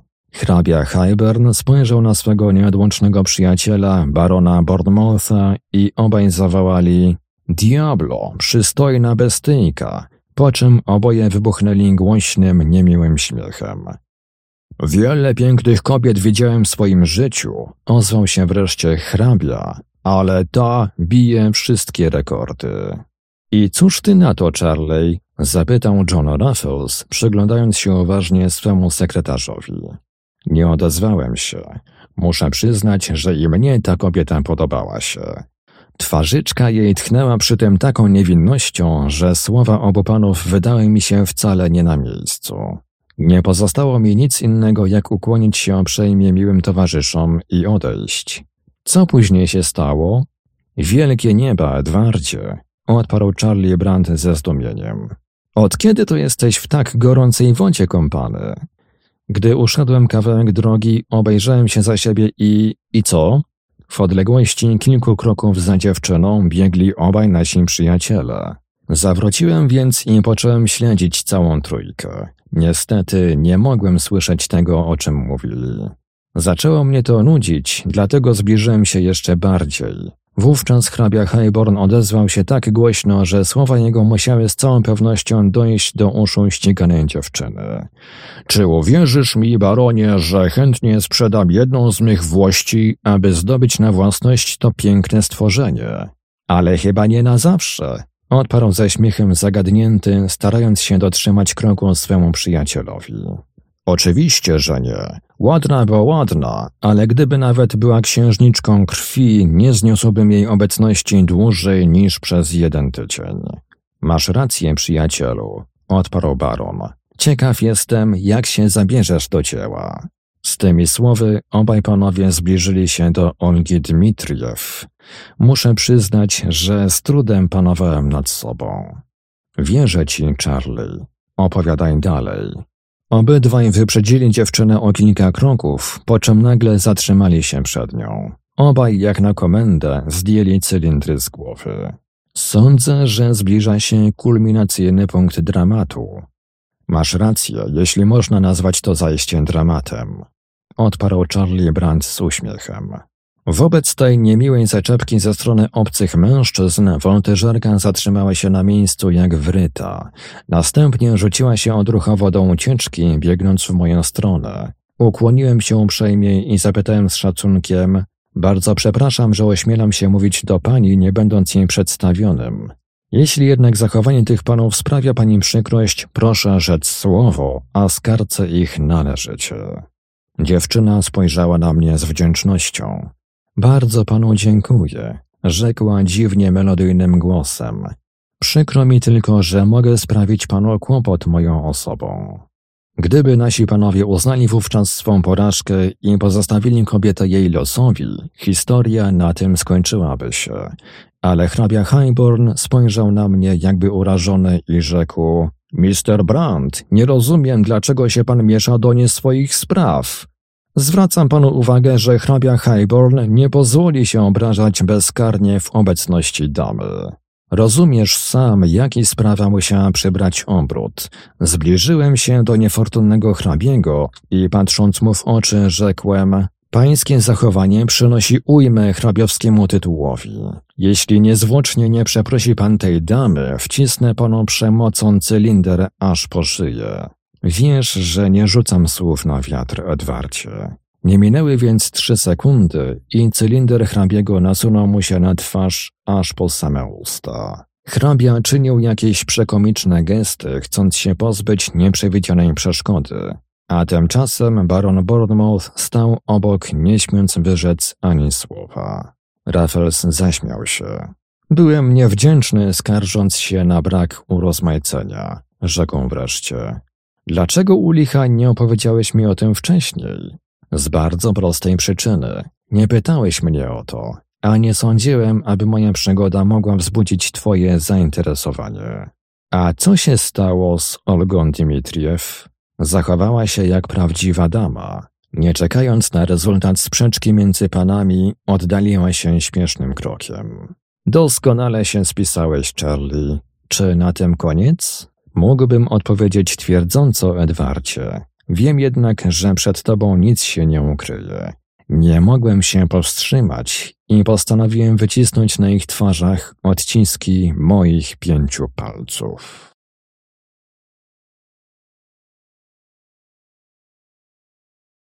W Windsor Clubie. Wieczorem tego dnia Raffles siedział spokojnie w swym gabinecie z rozkoszą ćmiąc cygaro. W drzwiach ukazał się Charlie Brandt. Widzę, że jesteś we fraku, Edwarcie, rzekł, zwracając się do tajemniczego nieznajomego. Czy zamierzasz wyjść z domu? Tak, muszę oblec się w skórę lorda Aberdeena i ukazać się w Windsor Clubie. Nie byłem tam już od dawna. Charlie spojrzał na swego przyjaciela ze zdumieniem. Mam nadzieję, że twoja wizyta nie pozostaje w żadnym związku z moją wczorajszą przygodą. Popełniłbyś bowiem nieostrożność. Dlaczego? zapytał Raffles z uśmiechem. Rozumiesz chyba, czego się obawiam. Dopóki wszystko idzie gładko, nikomu nie przyjdzie na myśl, że pod postacią wytwornego lorda Aberdeena ukrywa się znany policji John Raffles.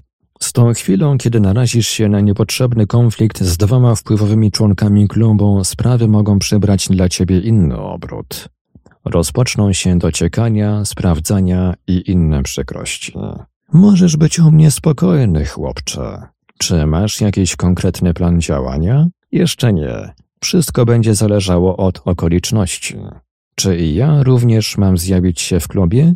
Jak chcesz. Musielibyśmy się zachowywać, jak gdybyśmy byli zwykłymi znajomymi, a nie bliskimi przyjaciółmi. Widzę, że planujesz jakiś nowy wielki figiel w twoim stylu. Zgadłeś, Charlie. Od dawna mam już na oku obu to jest hrabiego Heiberna i barona Bournemoutha. Postanowiłem dać im solidną nauczkę. Nacisnął guzik elektrycznego dzwonka. W drzwiach ukazał się kamerdyner Gaston. Podaj mi futro i cylinder, rzekł Raffles. Czy czytałeś wieczorne wydanie Timesa? Dodał, zwracając się do Branta. Jeszcze nie. Przyjrzyj więc sobie tę gazetę. Może znajdziesz w niej coś, co cię zainteresuje. A teraz żegnaj. Mam nadzieję, że wrócę z dobrymi wiadomościami. Mocno uścisnął na pożegnanie dłoń przyjaciela i opuścił willę na Cromwell Road. Charlie zabrał się do przeglądania gazety. Zajęło mu to prawie godzinę czasu. Nagle wzrok jego padł na ogłoszenie następującej treści. Baczność właściciele cyrków. Pierwszorzędny akrobata cyrkowy chwilowo bez zajęcia z powodu nieporozumień wynikłych między nim a jego menedżerem Szuka pracy w zamian za skromne wynagrodzenie. Niezwykle atrakcyjne numery. Oferty składać pod Stefano w redakcji pisma. Tam do licha, zaklął Brand, dwukrotnie przeczytawszy treść ogłoszenia. Dam się wziąć żywcem Baxterowi, jeśli ogłoszenia tego nie umieściłby nasz przyjaciel Raffles. Ale jaki miałby w tym cel?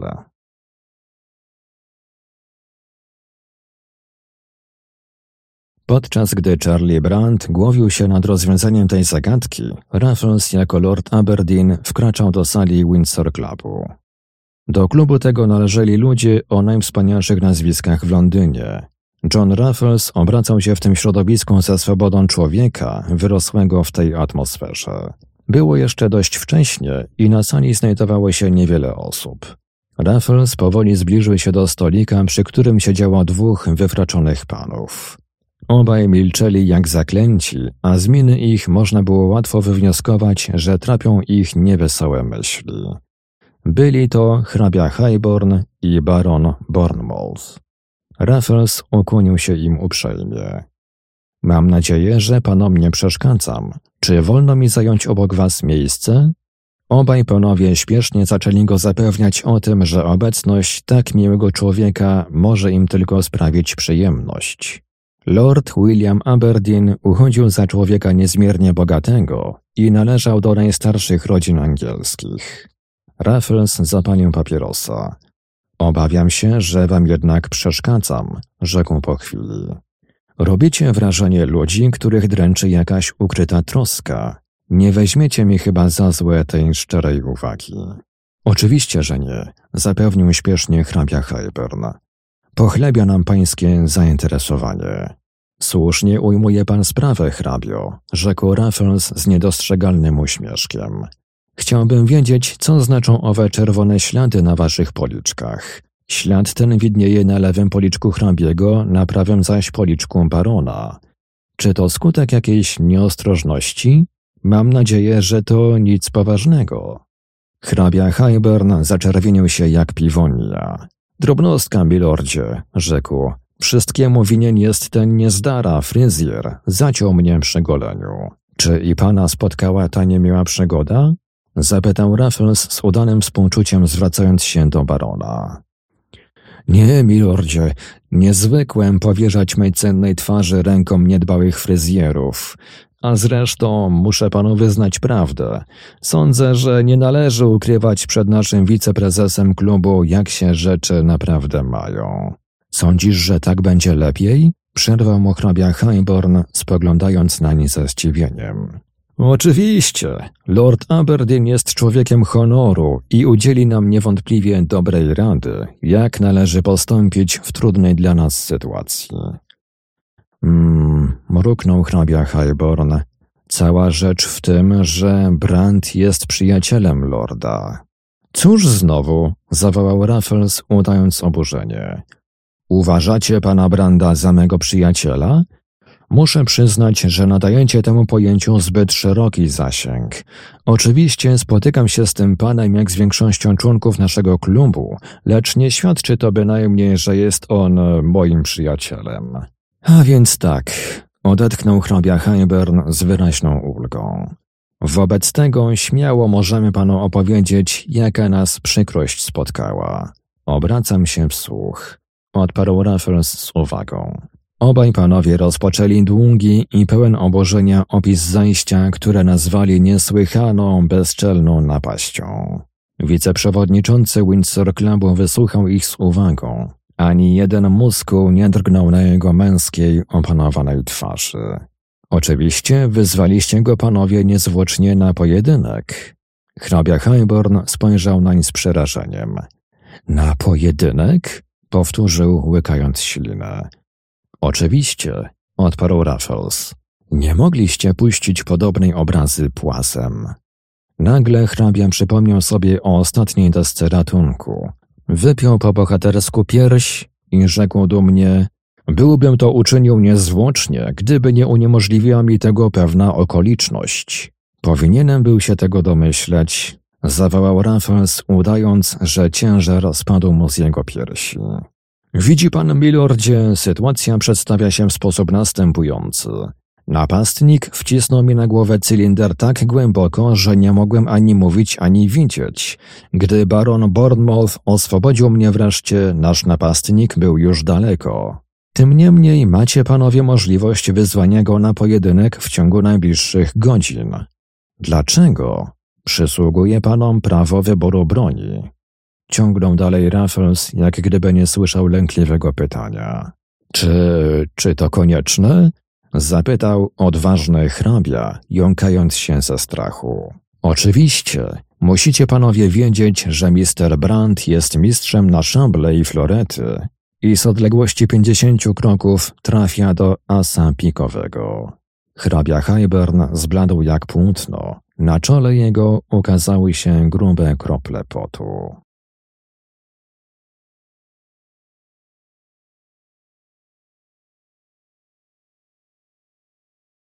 Zmowa. Mistrzem na florety i szable z odległości pięćdziesięciu kroków trafia do asa. Powtórzył nieszczęsny hrabia, drżąc jak liść na wietrze. Jedwabną chusteczką począł ocierać pot z czoła. Raffles z wysiłkiem ukrywał uczucie niesmaku, jakie wzbudzał w nim widok trzęsącego się mężczyzny. Tak jest w istocie, rzekł. Oczywiście zdarza mu się czasem, że chybia, ale nie więcej niż o połowę asa. W każdym bądź razie panom jako stronie obrażonej przysługuje prawo wyboru broni. Jak słyszałem, władacie obaj wprawnie szpadą. Hrabia Highborn westchnął głęboko.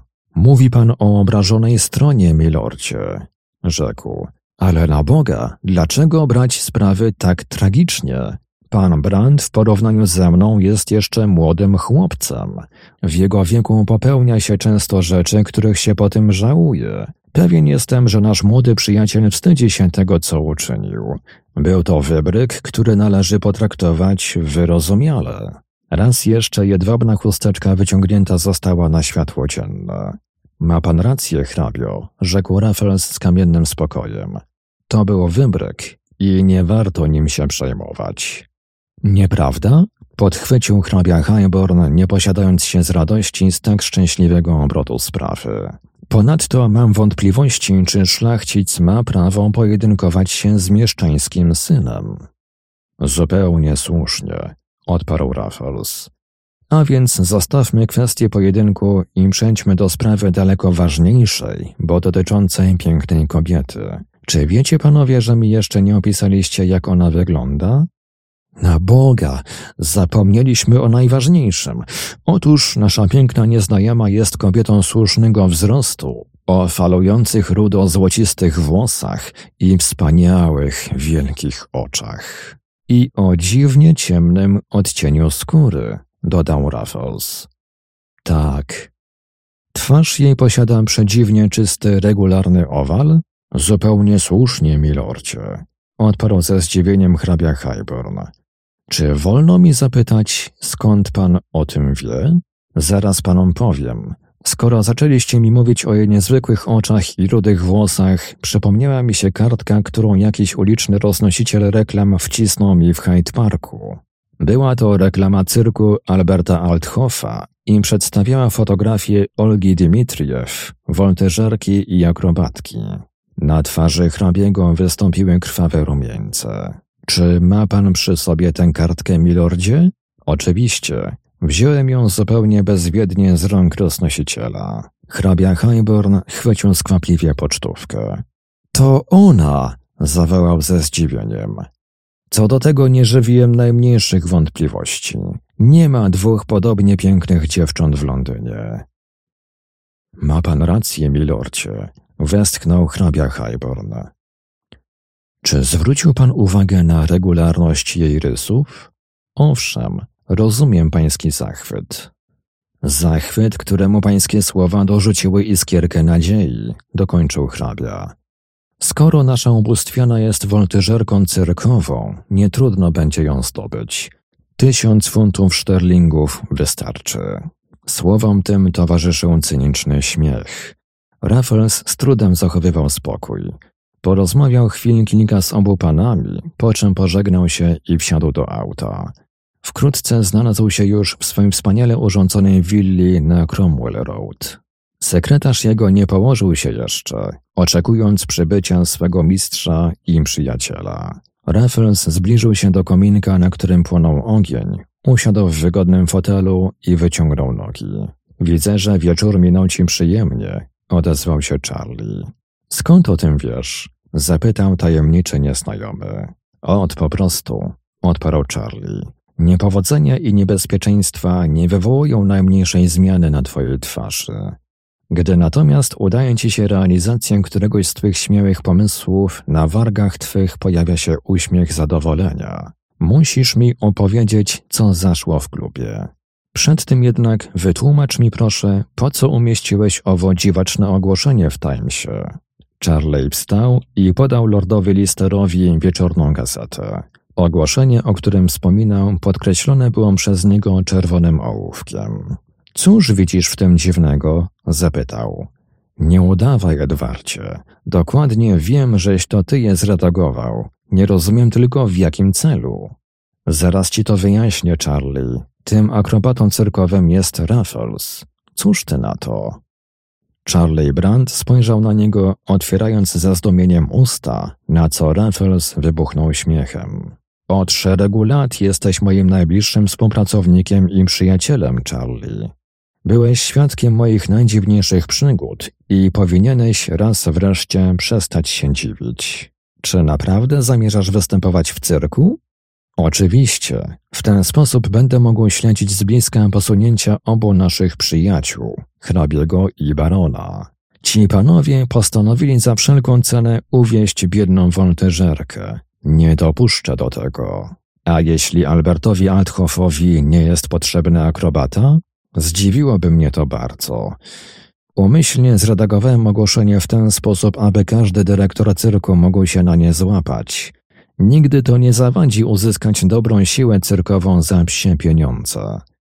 Jeśli ten sposób zawiedzie, zaoferuję mu swoje usługi jako żongler lub chłopak stajenny. Gotów jestem mu nawet dopłacić, jeśli by zaszła tego potrzeba. A czy ja nie otrzymam jakiejś roli w tej tragikomedii? To się rozumie samo przez się, odparł Raffles z uśmiechem. Ani mi w głowie walczyć samemu z tylą przeciwnikami. Liczę na twoją pomoc, drogi chłopcze. Czy dobrze jeździsz konno? Oto możesz być spokojny. Wspaniały Arab, którego dostałem od ciebie, nie należy do łatwych koni, a jednak dałem mu rady. Tym lepiej. Być może, iż będę zmuszony uciec się do twych jeździeckich umiejętności. Nie każesz mi chyba wyczyniać akrobacji na koniach? zapytał Charlie z przerażeniem. Kto wie, wślizgniesz się do cyrku jako chłopiec stajenny. Później prawdopodobnie wystąpisz w roli Amazonki. Wielkie nieba! zawołał Charlie przerażony. Nie każesz mi chyba przebrać się za kobietę? Podziękuj raczej Bogu za twą delikatną, bez zarostu twarz i szczupłą figurę. Dzięki temu możesz bezkarnie paradować w kobiecych strojach i nikt nawet nie domyśli się, że przed sobą ma mężczyznę. Czy mógłbyś mi tego zaoszczędzić, Edwardzie? Jęknął płaczliwie Charlie. Niestety, mówiąc po prostu, będziesz musiał przebrać się za Ongę Dimitriew. Charlie aż jęknął. Jakie są twe plany? Wyjaśnię ci je, gdy jutro będziemy w cyrku. Czy mam coś załatwić w mieście? Nie, wszystko co nam jest potrzebne znajdziemy w naszej rekwizytorni. Dobierzesz najpierw kostium odpowiedni dla stajennego. Przedstawię cię jako mego przyjaciela, który chętnie zgodzi się pracować choćby za parę centów dziennie. Musisz przy tym sprawdzić w redakcji, czy na moje ogłoszenie złożono jakąś ofertę. Jeśli tak, natychmiast udamy się razem do cyrku. Raffles w roli cyrkowego akrobaty. Następnego ranka Raffles zerwał się z łóżka świeży i wypoczęty. Wykąpawszy się we wspaniałej łazience, zadzwonił na kamerdynera. Musisz udać się niezwłocznie do administracji Timesa, rzekł do starego służącego. Zapytasz się, czy przyszły jakieś odpowiedzi na umieszczone we wczorajszym numerze ogłoszenie. Jeśli tak, przyniesiesz mi je do domu.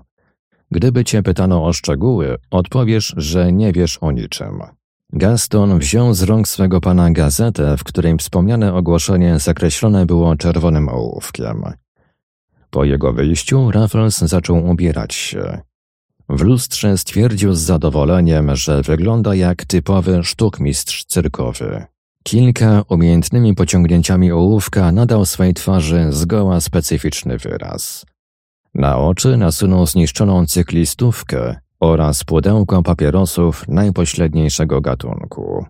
Tak wystrojony udał się do pokoju jadalnego. Charlie Brandt wyglądał przez okno na ulicę. Dzień był ponury. Za oknami wisiała gęsta, typowo londyńska mgła. Na odgłos kroków Charlie odwrócił się. Wielkie nieba, Edwardzie! zawołał ze zdumieniem. Wyglądasz wspaniale. A jak ja ci się podobam? Raffles spojrzał nań badawczo. Zupełnie nieźle, tylko maleńka uwaga. Chłopcy stajenni nigdy nie wiążą tak krawatów. Związał krawat mocno na węzeł i przesunął go na lewą stronę. Teraz jest dobrze, rzekł z zadowoleniem. Dzięki Bogu, mruknął Charlie. A kiedy mam się przeobrazić w Amazonkę? Sam jeszcze nie wiem.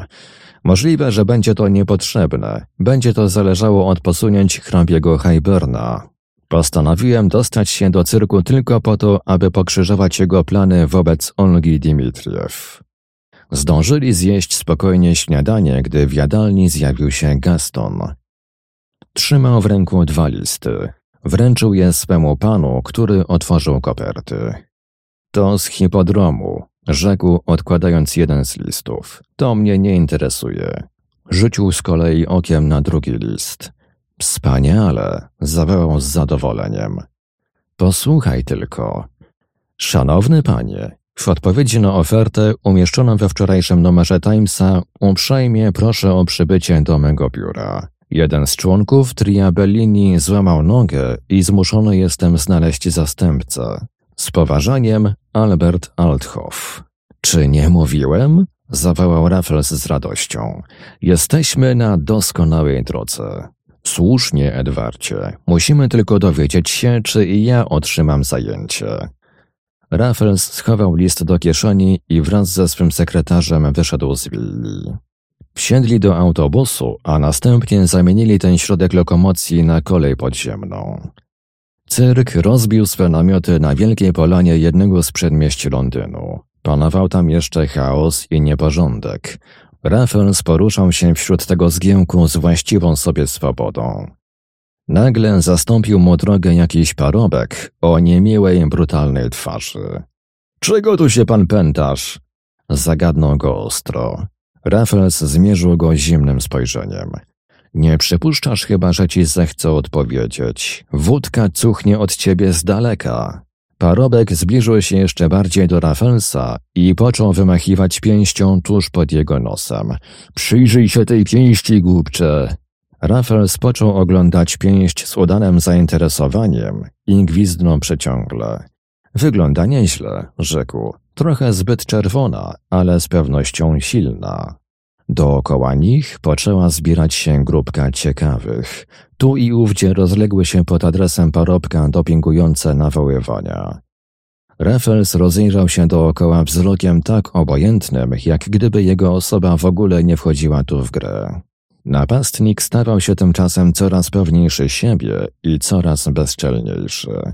Podsunął drugą pięść pod nos tajemniczemu nieznajomemu i zawołał A jak ci się ta pięść podoba? Bliźniaczo podobna do poprzedniej, odparł Raffles. A może chciałbyś obejrzeć i moje pięści? Podniósł do góry swe zaciśnięte, delikatne, lecz mocne dłonie. Damskie paluszki, mruknął pogardliwie Brutal. Dobre tylko do całowania. Przekonasz się zaraz o ich wartości odparł Raffles z pogardą. Stajenny zrzucił z siebie marynarkę, podwinął rękawy w brudnej koszuli i stanął w pozycji gotów do walki. John Raffles nie wyjął nawet papierosa z ust, rozpiął tylko swą marynarkę i rozejrzał się szybko za siebie, chcąc sprawdzić, czy ma dość miejsca. Jednym uderzeniem pięści w podbródek rozciągnął swego przeciwnika na ziemi. Dookoła rozległ się szmer podziwu. Raffles nie spojrzał nawet na leżącą na ziemi ofiarę, skinął na swego sekretarza i ruszył naprzód. Po kilku krokach znalazł się naprzeciw mężczyzny w stroju jokerskim. Był to Albert Althoff we własnej osobie. Cóż to za harmider? zawołał. Ile razy mówiłem wam, że nie życzę sobie bujek na moim terenie. Kim pan jest? Zwrócił się do Raffelsa. Jak pan śmie przychodzić tutaj i rozbijać moich ludzi? Nazywam się William Stanton, odparł Raffles. Zgłosiłem się na skutek oferty złożonej do administracji Timesa. Nie poczuwam się do żadnej winy. To właśnie pański człowiek zaczepił mnie i zaatakował brutalnie. Kazał mi podziwiać swoje pięści. Zastosowałem się do jego życzenia, a że przy okazji zawadziłem o niego moimi pięściami, to już sprawa przypadku. Raffles powiedział to takim tonem, że właściciel cyrku uśmiechnął się mimowoli. Okiem znawcy obrzucił atletycznie zbudowanego mężczyznę i dał mu znak, aby udał się za nim. Po chwili znaleźli się obaj w biurze. Kogo sprowadził pan ze sobą? zapytał wskazując na Branda. Kolegę, podobnie jak i ja, bez pracy. Znam go parę lat i mogę zaświadczyć, że doskonale obchodzi się z końmi. Pracowałby chętnie za niską opłatą. Dobrze, niech wejdzie, mruknął pod nosem dyrektor. Biuro mieściło się w namiocie, którego ściany obwieszone były fotografiami artystek filmowych i koni. Na ziemi wałęsały się żelazne ciężary. Albert Althoff wskazał swym gościom dwa wyplatane stołki i rzekł do Raffelsa, niech się pan rozbierze. Raffels spojrzał na niego ze stumieniem. Czy to konieczne? Zapytał. Oczywiście, inaczej nie mogę ocenić pańskiej budowy.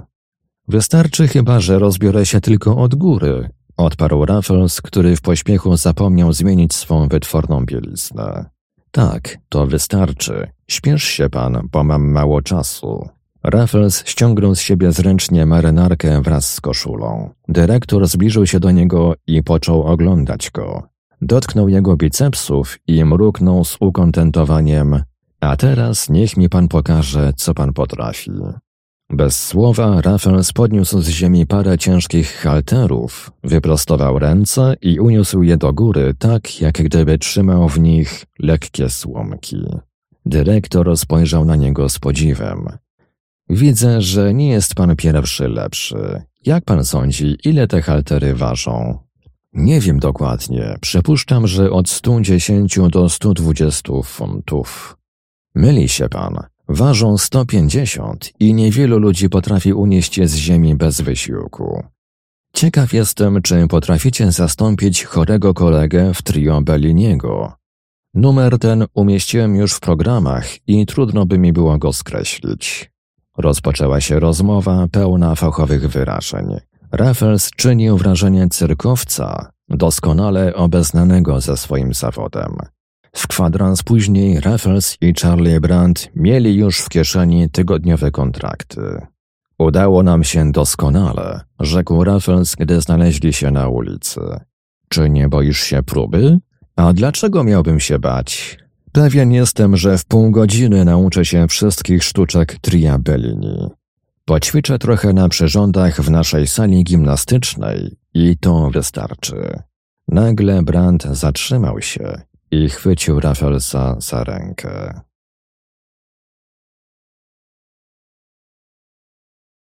Tajemnicza wycieczka Raffles skierował wzrok za wzrokiem swego przyjaciela i ujrzał Olgę Dimitriew. Młoda dziewczyna przeszła spokojnie tuż obok Branda, nie poznając go. Obaj świeżo upieczeni pracownicy cyrkowi spojrzeli na siebie ze stumieniem. Próba zaczyna się dopiero o godzinie pierwszej, szepnął Raffles. Ruszajmy szybko za nią, aby sprawdzić, dokąd ona idzie. Ale czy ja mogę się stąd wydalić? Oczywiście, twój kontrakt rozpoczyna się dopiero od jutra. Chodźże. Szli za nią w przyzwoitej odległości, aby nie wzbudzić podejrzeń. Piękna woltyżerka wsiadła do autobusu idącego w kierunku centrum Londynu. Raffles i Brandt wskoczyli do tego samego wązu i zatrzymali się na peronie. Olga Dmitriew wysiadła na Ludgate Circus. Raffles i Charlie poszli za jej przekładem. Woltyżarka skinęła na taksówkę i cicho rzuciła szoferowi jakiś adres. Raffles i Brandt spojrzeli na siebie. I co teraz będzie? zapytał sekretarz. Nic, Przecież nie brak taksówek w Londynie. Zaraz złapiemy następną. Gwizdnął i natychmiast z pobliskiego postoju ruszyła w ich stronę taksówka. Jedź pan za tamtą taksówką, rozkazał Raffles, wskazując szoferowi auto, do którego wsiadła Olga Dimitriew. Aż dokąd? Choćby do samej tamizy. Dam panu znak, gdzie się zatrzymać. Nie ominie pana suty napiwek. Dobra, odparł szofer i zaśmiał się z zadowoleniem. Raffles i Brand wsiedli do taksówki, która natychmiast ruszyła z miejsca. Droga wiodła przez najludniejsze dzielnice Londynu. Obaj przyjaciele niewiele mówili podczas jazdy. Nagle po upływie pół godziny auto zatrzymało się gwałtownie. Raffles pochylił się ku szoferowi. Dlaczego się pan zatrzymał? zapytał. Ponieważ nie jadę już dalej. Doskonale. A czy można zapytać dlaczego? Ponieważ taksówka, którą mi pan wskazał, również zatrzymała się. Trzeba było od razu tak powiedzieć. Gdzie stanęła? Przed drzwiami. Czyście oszaleli, człowieku? Przed jakimi drzwiami? Przed drzwiami domu, do którego parę dni temu wszedłem wbrew swojej woli. Zostawcie te zagadki. Sądząc z waszej miny, nie jest to chyba knajpa. Zgadł pan, jest to główna kwatera policji. Scotland Yard? Zapytał Raffles ze zdumieniem. Zupełnie słusznie, panie szanowny. Raffles spojrzał na Charleya, który zrobił niewyraźną minę. Cóż ją u licha sprowadza do Scotland Yardu? mruknął sekretarz. Nie wiem. Sądzę jednak, że wkrótce zdołamy wyjaśnić tę sprawę. Obaj nieodłączni przyjaciele wysiedli z taksówki. Raffles wsunął szoferowi w rękę napiwek, który przekroczył jego najśmielsze oczekiwania. Dałbym wiele, abym mógł w tym momencie zobaczyć twarz naszego serdecznego przyjaciela Baxtera, rzekł Raffles. Dlaczego? Czy sądzisz, że do niego udała się nasza woltyżerka? A do kogóż by? Może byśmy się postarali dostać do środka. Na to jesteśmy zbyt słabo ucharakteryzowani. Nie chcę narażać się na niebezpieczeństwo rozpoznania. Najlepiej będzie tu na nią zaczekać. A co po tym?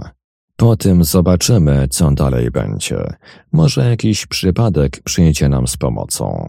Co będzie z próbą? Nie możemy jej opuścić oczywiście. Nie zacznie się chyba przed godziną drugą. Zdążymy jeszcze wprowadzić w czyn nasze zamierzenia.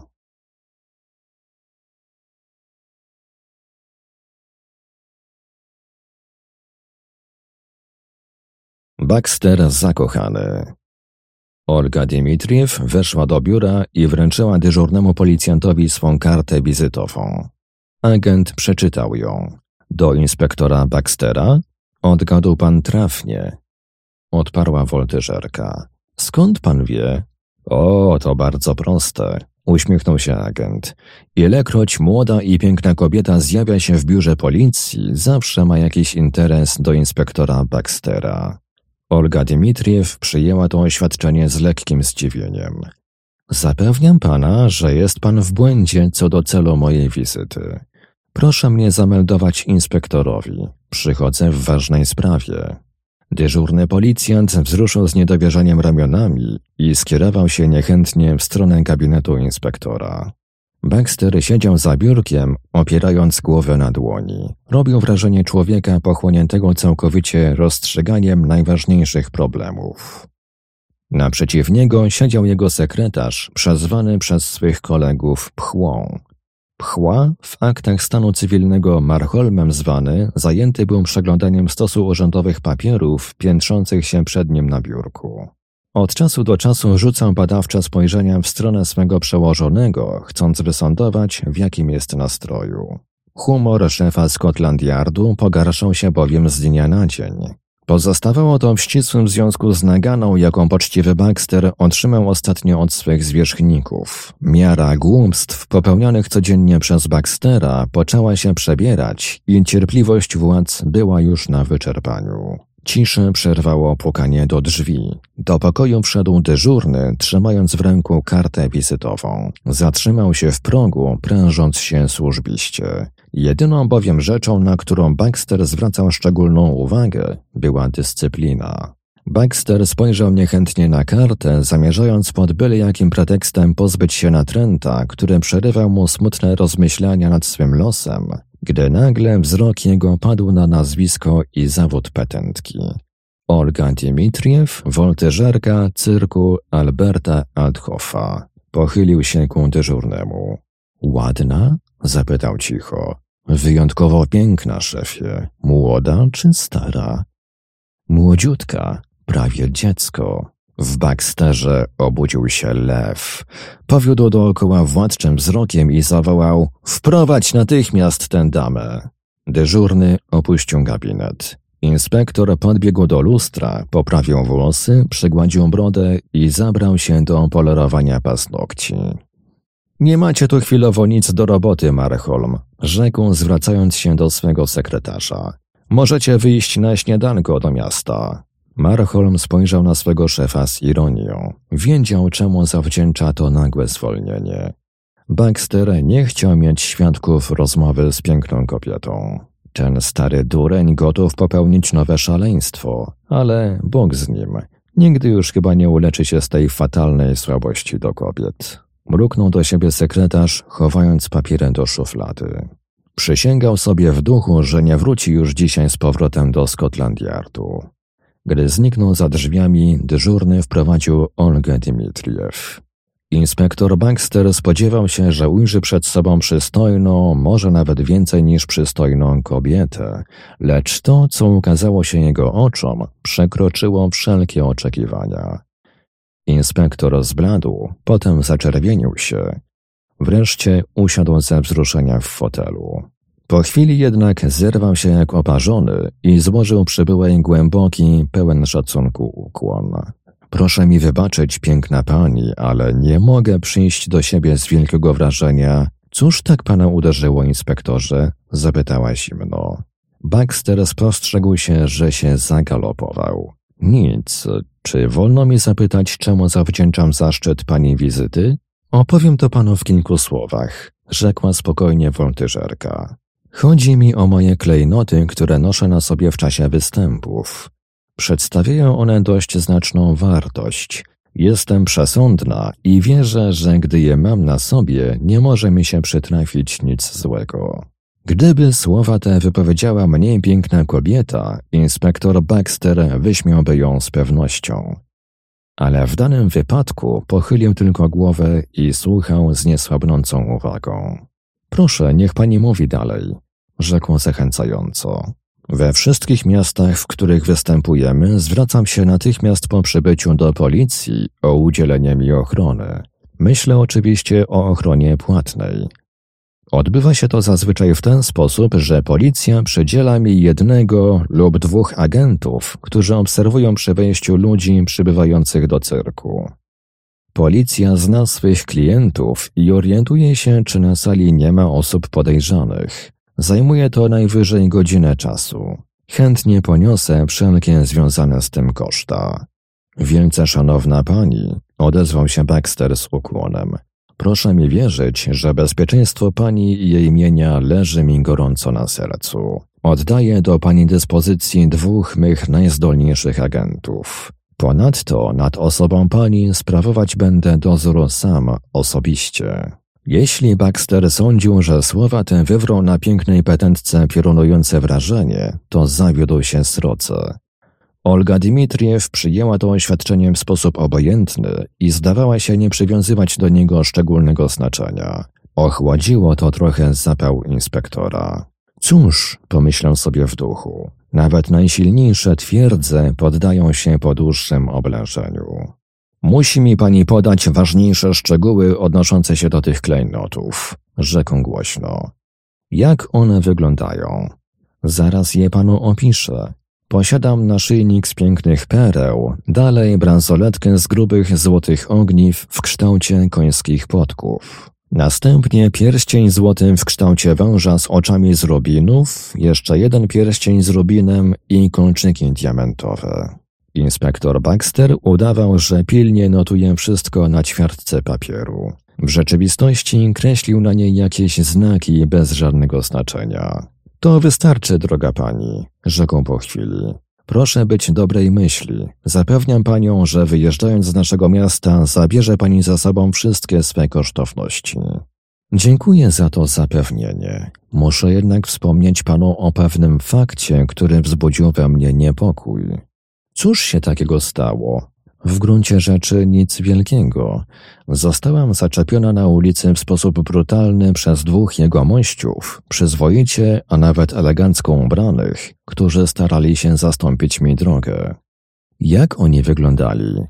Jeden był średniego wzrostu, drugi zaś niski, o okrągłej czerwonej twarzy i krótkich nóżkach.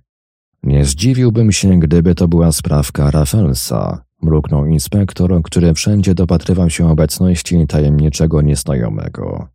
Jestem nawet tego zupełnie pewien. Prawdopodobnie zastąpił pani drogę po to, aby przyjrzeć się pani klejnotom. O Boże, czyżby to mogło być prawdą? zawołała przerażona. Niech się pani nie obawia. Skoro inspektor Baxter przyrzekł czuwać osobiście nad pani bezpieczeństwem, nic pani nie grozi. Gotów jestem skoczyć w ogień dla pani. Piękna woltyżerka przyjęła to oświadczenie z taką samą obojętnością, z jaką przyjęła poprzednie. Mogę więc liczyć na pańską pomoc? rzekła. Oczywiście, odparł z zapałem.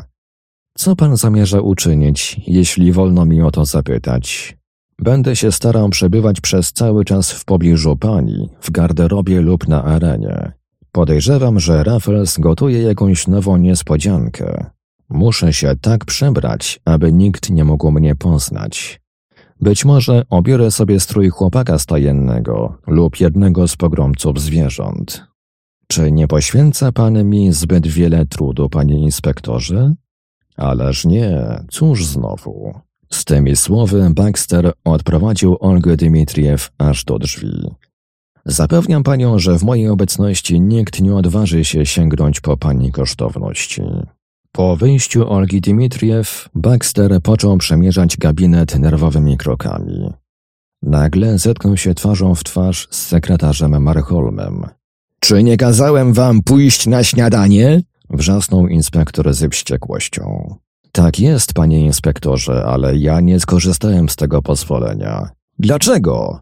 Jest mgła. Wilgotne powietrze nie służy mi. Gdzie siedzieliście przez cały czas? W pobliżu. Czy słyszeliście, o czym mówiłem?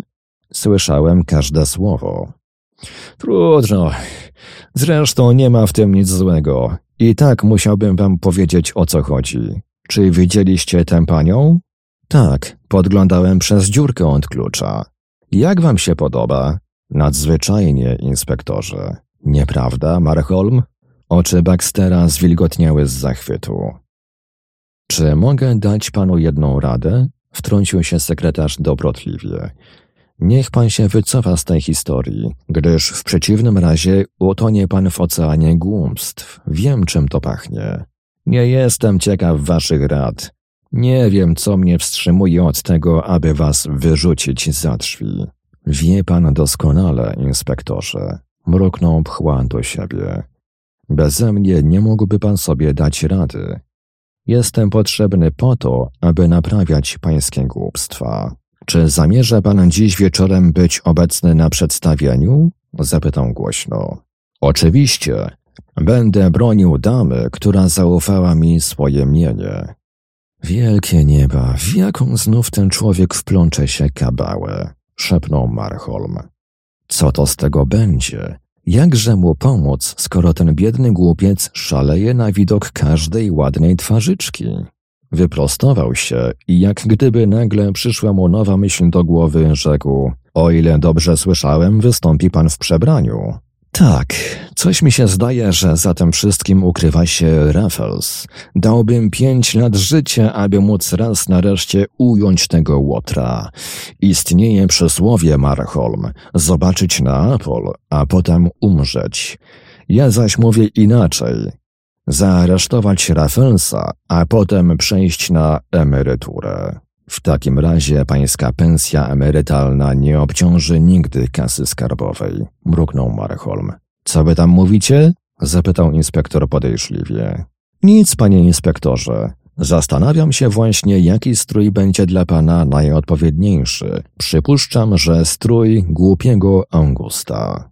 Bankster zastanawiał się przez chwilę, czy ma się obrazić. Postanowił jednak przyjąć tę radę za dobrą monetę. Sądzicie, że to będzie najlepsze? Zapytał. Oczywiście, inspektorze. Wystarczy włożyć pańską cywilną marynarkę pod szewką do góry, zgolić brodę, a pewien jestem, że pańska aparycja wzbudzi w cyrku sensację. Baxter spojrzał z niedowierzaniem na swego sekretarza. Pchła zrobił tak niewinną minę, że wątpliwości inspektora pierzchnęły. Może macie i rację, Marholm. Dawniej często brałem udział w przedstawieniach amatorskich i wykazywałem wielkie zdolności do komedii. Potrafię wspaniale mówić przez nos i śpiewam tak zabawnie, że ludziska śmieją się do łez. Były to dawne czasy. Miałem 25 lat i wszystkie dziewczęta kochały się we mnie na zabój. Marholm znał już prawie na pamięć opowiadania Baxtera o jego powodzeniu. Usiadł więc na krześle i przygotował się do wysłuchania długiej tyrady. Tym razem jednak Baxter szybko zmienił temat. Bardzo mi będzie żal rozstać się z moją brodą, rzekł. Może pan zostawić sobie małą hiszpańską brudkę. Tę brudkę łatwo będzie ukryć pod warstwą szminki lub też zalepić trykotem cielistego koloru. Potrzeba mi jeszcze peruki i pary wielkich butów. Czy zamierza pan występować, inspektorze? Nie róbże ze mnie głupca. Czy inspektor ze Scotland Yardu może ośmieszać się występami na arenie cyrkowej? Pozostanie więc pan za kulisami? Oczywiście, będę krążył po korytarzach, stajniach i innych zakamarkach cyrku, niedostępnych dla publiczności. Dziś po południu odbędzie się generalna próba. Muszę tam pójść. A kto zajmie się bieżącymi sprawami? Dasz sobie doskonale z nimi radę. Korzystałeś przecież przez tak długi czas z moich światłych wskazówek. Marholm chciał coś odpowiedzieć, lecz pohamował się w ostatniej chwili. W milczeniu zajął miejsce Baxtera za biurkiem. W kilka chwil później inspektor opuścił gabinet. Marholm odprowadził go spojrzeniem. Gdybym nie wiedział, że na ulicy mgła i deszcz, przysiągłbym, że ten człowiek doznał udaru słonecznego. Raffles kontra Baxtera Raffles i Brandt ukryli się w pobliżu bramy Scotland Yardu. Z tego miejsca widać było wszystkich wchodzących i wychodzących z biura policji. Zauważyli więc i Olgę Dimitriew, która wyszła z gmachu śpiesznym krokiem i szybko wsiadła do przejeżdżającej taksówki. Musimy jeszcze trochę poczekać, rzekł tajemniczy nieznajomy do swego przyjaciela. Nasza młoda gwiazda udała się z całą pewnością do cyrku. Gdybyśmy zechcieli pójść za nią, nie dowiedzielibyśmy się nic ciekawego. Przeczucie mi mówi, że wkrótce zobaczymy tu jednego z naszych dobrych znajomych. Brand znał szybkość, z jaką pracował mózg Raffelsa i dlatego też nie usiłował nawet podążać za biegiem jego myśli. Niedługo czekał na wyjaśnienie słów przyjaciela. W dziesięć minut po ukazaniu się Olgi Dimitriew z bramy Scotland Yardu wyszedł Baxter. Byłem tego pewien, mruknął Raffles. Nasza woltyżerka uciekła się do pomocy policji. Czy nie pozostaje to w związku z ową scenką uliczną, o której ci wspominałem? Możliwe, ale nie sądzę. Młoda i energiczna kobieta potrafi doskonale dać sobie radę z napastującymi ją na ulicy Adonisami. To dziewczyna z pierwszorzędnej rosyjskiej rodziny, siostrzenica hrabiego Witte. Żartujesz chyba? Mówię poważnie. Po rewolucji rosyjskiej córki znakomitych rodów muszą niejednokrotnie szukać chleba na arenie cyrkowej. Tak rozmawiając, obaj przyjaciele zbliżyli się nieznacznie do Baxtera, do którego przyłączyli się przednio dwaj tajni agenci. Dziś wieczorem o godzinie siódmej stawicie się w cyrku. Usłyszeli słowa inspektora skierowane do agentów. Roztoczycie obserwacje nad wchodzącymi i będziecie czekać na dalsze rozkazy. Doskonale, inspektorze, odparł jeden z nich. Na tym rozmowa została zakończona. Baxter pożegnał się z agentami i ruszył w inną stronę. Czy nie miałem racji, Brand? Zwrócił się Raffles do swego sekretarza. Jak zwykle, Edwarcie. Nasza trójka ma widocznie czuwać nad bezpieczeństwem klejnotów woltyżerki. Gotów jestem przyjść im z pomocą. Wierzę ci. Jak sądzisz, co należy teraz czynić? Przede wszystkim musimy pójść śladem Baxtera. O ile się nie mylę, kieruje on kroki w stronę swego domu.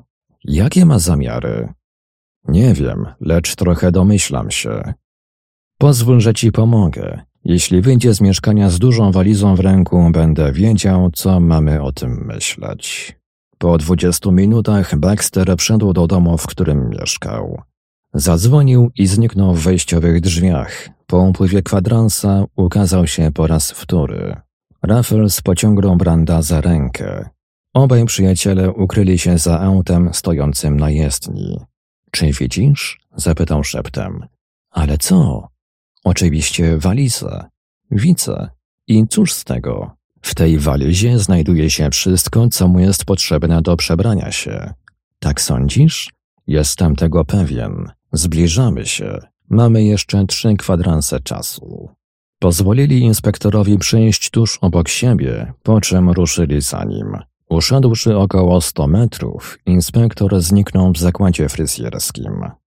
Oczekiwałem tego, rzekł Raffles z zadowoleniem. Ty, Charlie, możesz mu śmiało się ukazać.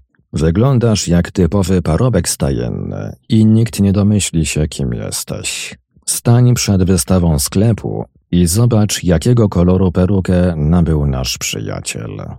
Charlie przeszedł na drugą stronę ulicy, zatrzymał się przed wystawą sąsiedniego sklepu i z zainteresowaniem począł przeglądać się wystawionym tam obrazkom.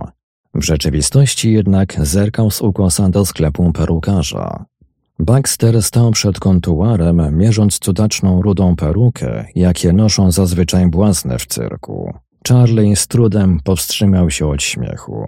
Szybko pobiegł w stronę Raffelsa i opisał mu scenę, której był świadkiem. Dziś wieczorem spłatamy naszemu inspektorowi figla, o którym długo będzie pamiętał. Zaśmiał się Raffles. Musimy tylko jeszcze sprawdzić, jakie dalsze szaleństwa popełni nasz przyjaciel. Nie na tym bowiem koniec. Charlie udał się przeto po raz wtóry na swój posterunek przed wystawą. Spostrzegł, że Baxter zniknął w głębi męskiego salonu. Charlie chwilowo nie miał nic do roboty, wrócił więc z powrotem do Rafflesa. Nasz szanowny inspektor, zdaje się, poświęcił brodę, rzekł. Szkoda. Zdaje się, że jak świat światem nie było jeszcze broda tego błasna. Po upływie kwadransa Baxter ukazał się na progu zakładu. Trudno powiedzieć, że operacja ta uczyniła go piękniejszym, rzekł Raffles z uśmiechem. Masz rację. Uważaj, bo jeszcze gotów cię poznać. Nie ma obawy. Baxter tak jest pochłonięty swymi myślami, że nikogo nie zaszczyca ani jednym spojrzeniem. Wiem już mniej więcej, jak nasz przyjaciel będzie wyglądał dziś wieczorem. Możemy spokojnie udać się do cyrku, pewni, że się przed nami nie ukryje.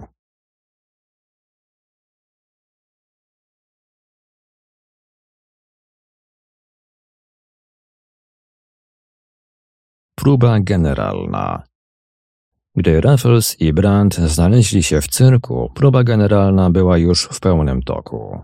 Wielką arenę uprzątnięto już na wieczorne przedstawienie. Raffles przedarł się szybko przez tłum robotników i zbliżył się do loży, w której siedzieli bracia Bellini, pogrążeni w rozpaczy po przegodzie ich trzeciego partnera. Raffles przedstawił się i wyraził nadzieję, że zdoła zastąpić kolegę. Obaj akrobaci, wspaniale zbudowani mężczyźni, obrzucili nowego krytycznym wzrokiem. Egzamin ten musiał wypaść dla Rafalsa pomyślnie. Obaj bracia znali się na doskonałości męskiej budowy. Raffles udał się do garderoby i szybko wciągnął na siebie obcisłe trykoty. W tym przebraniu wrócił z powrotem na arenę. Rozpoczęła się próba numeru Bellinich. Gdy Raffles kilka razy przerobił pokazane mu akrobacje, wykonywał je z taką wprawą, jak gdyby nic innego nie czynił przez całe życie. Ten człowiek to prawdziwy fenomen, mruknął do siebie Brandt. Im dłużej go znam, tym głębszego nabieram przekonania, że wszystko potrafi zrobić, co zechce. Z podziwem spoglądał na Raffensa, który ze swobodą i łatwością dokonywał prawdziwych cudów zręczności. Po upływie trzech kwadransów na twarzach braci Bellinich ukazał się wyraz zmęczenia. Raffles natomiast był tak świeży, jak gdyby zaledwie przed chwilą rozpoczął ćwiczenia. Sądzicie, że pójdzie? zapytał obu akrobatów. Jeszcze pan pyta, zawołali prawie jednocześnie. Nigdy w życiu nie mieliśmy jeszcze tak doskonałego partnera. Nasz towarzysz prawdopodobnie po wypadku nie powróci już na arenę. Może zająłby pan jego miejsce na stałe? Raffles uśmiechnął się zagadkowo i pożegnał się chwilowo ze swymi partnerami. Zarzucił na siebie płaszcz i udał się na poszukiwania Branda. Znalazł go przy wejściu do stajni. Uśmiech jaśniał na jego obliczu. Widzę, że masz dla mnie dobre nowiny. Doskonałe. Czy wiesz, kogo zauważyłem podczas gdy zajęty byłeś treningiem? Nie trudno odgadnąć inspektora Baxtera we własnej osobie. Doskonale. Brak nam jeszcze do kompletu Olgi Dimitriew i naszych dwóch szlachetnie urodzonych przyjaciół klubowych. Mogę cię uspokoić. Nasza woltyżerka znajduje się w cyrku. Przed kwadransem widziałem ją, jak wchodziła do boksu, w którym stoi jej koń. Mówiąc to, Raffles spojrzał w kierunku głównego wejścia. Mamy szczęście, rzekł. Oto i nasi panowie. Istotnie hrabia Highborn i baron Bournemouth pewnym krokiem zdążali w stronę areny.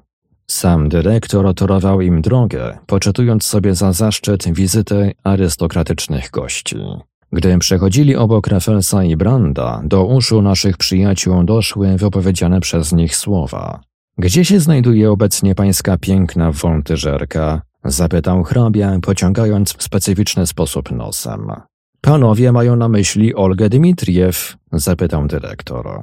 Oczywiście, odparł hrabia Hayborn, skubiąc mizernego wąsa. Jest w cyrku, ale chwilowo nie będą panowie mogli z nią rozmawiać, ponieważ zajęta jest przygotowaniami do swego numeru.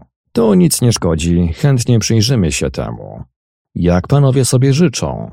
Czy panowie zaszczycą dzisiejsze przedstawienie swoją obecnością? Oczywiście, odparł hrabia Highburn.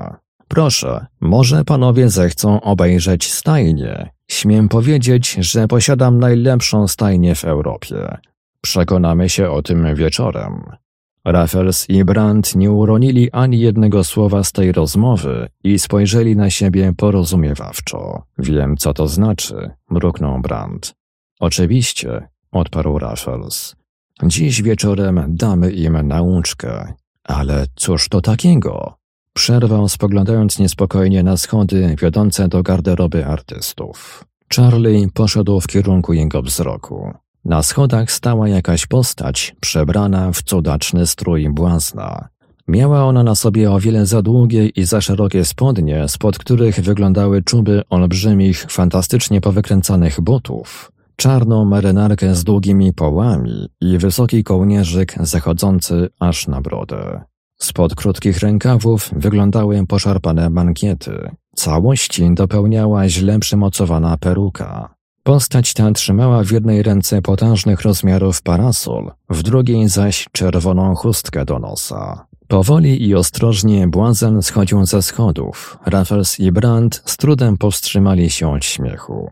Tą śmieszną figurą był sam inspektor Baxter we własnej osobie. Nie rozumiem, dlaczego on nie występuje, szepnął Charlie. Miałby zapewnione powodzenie. Każdy błazen zazdrościłby mu z duszy serca.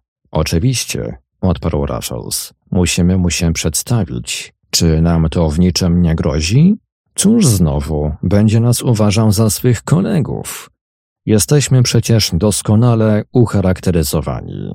Baxter zdołał wreszcie z ogromnym trudem zejść ze schodów.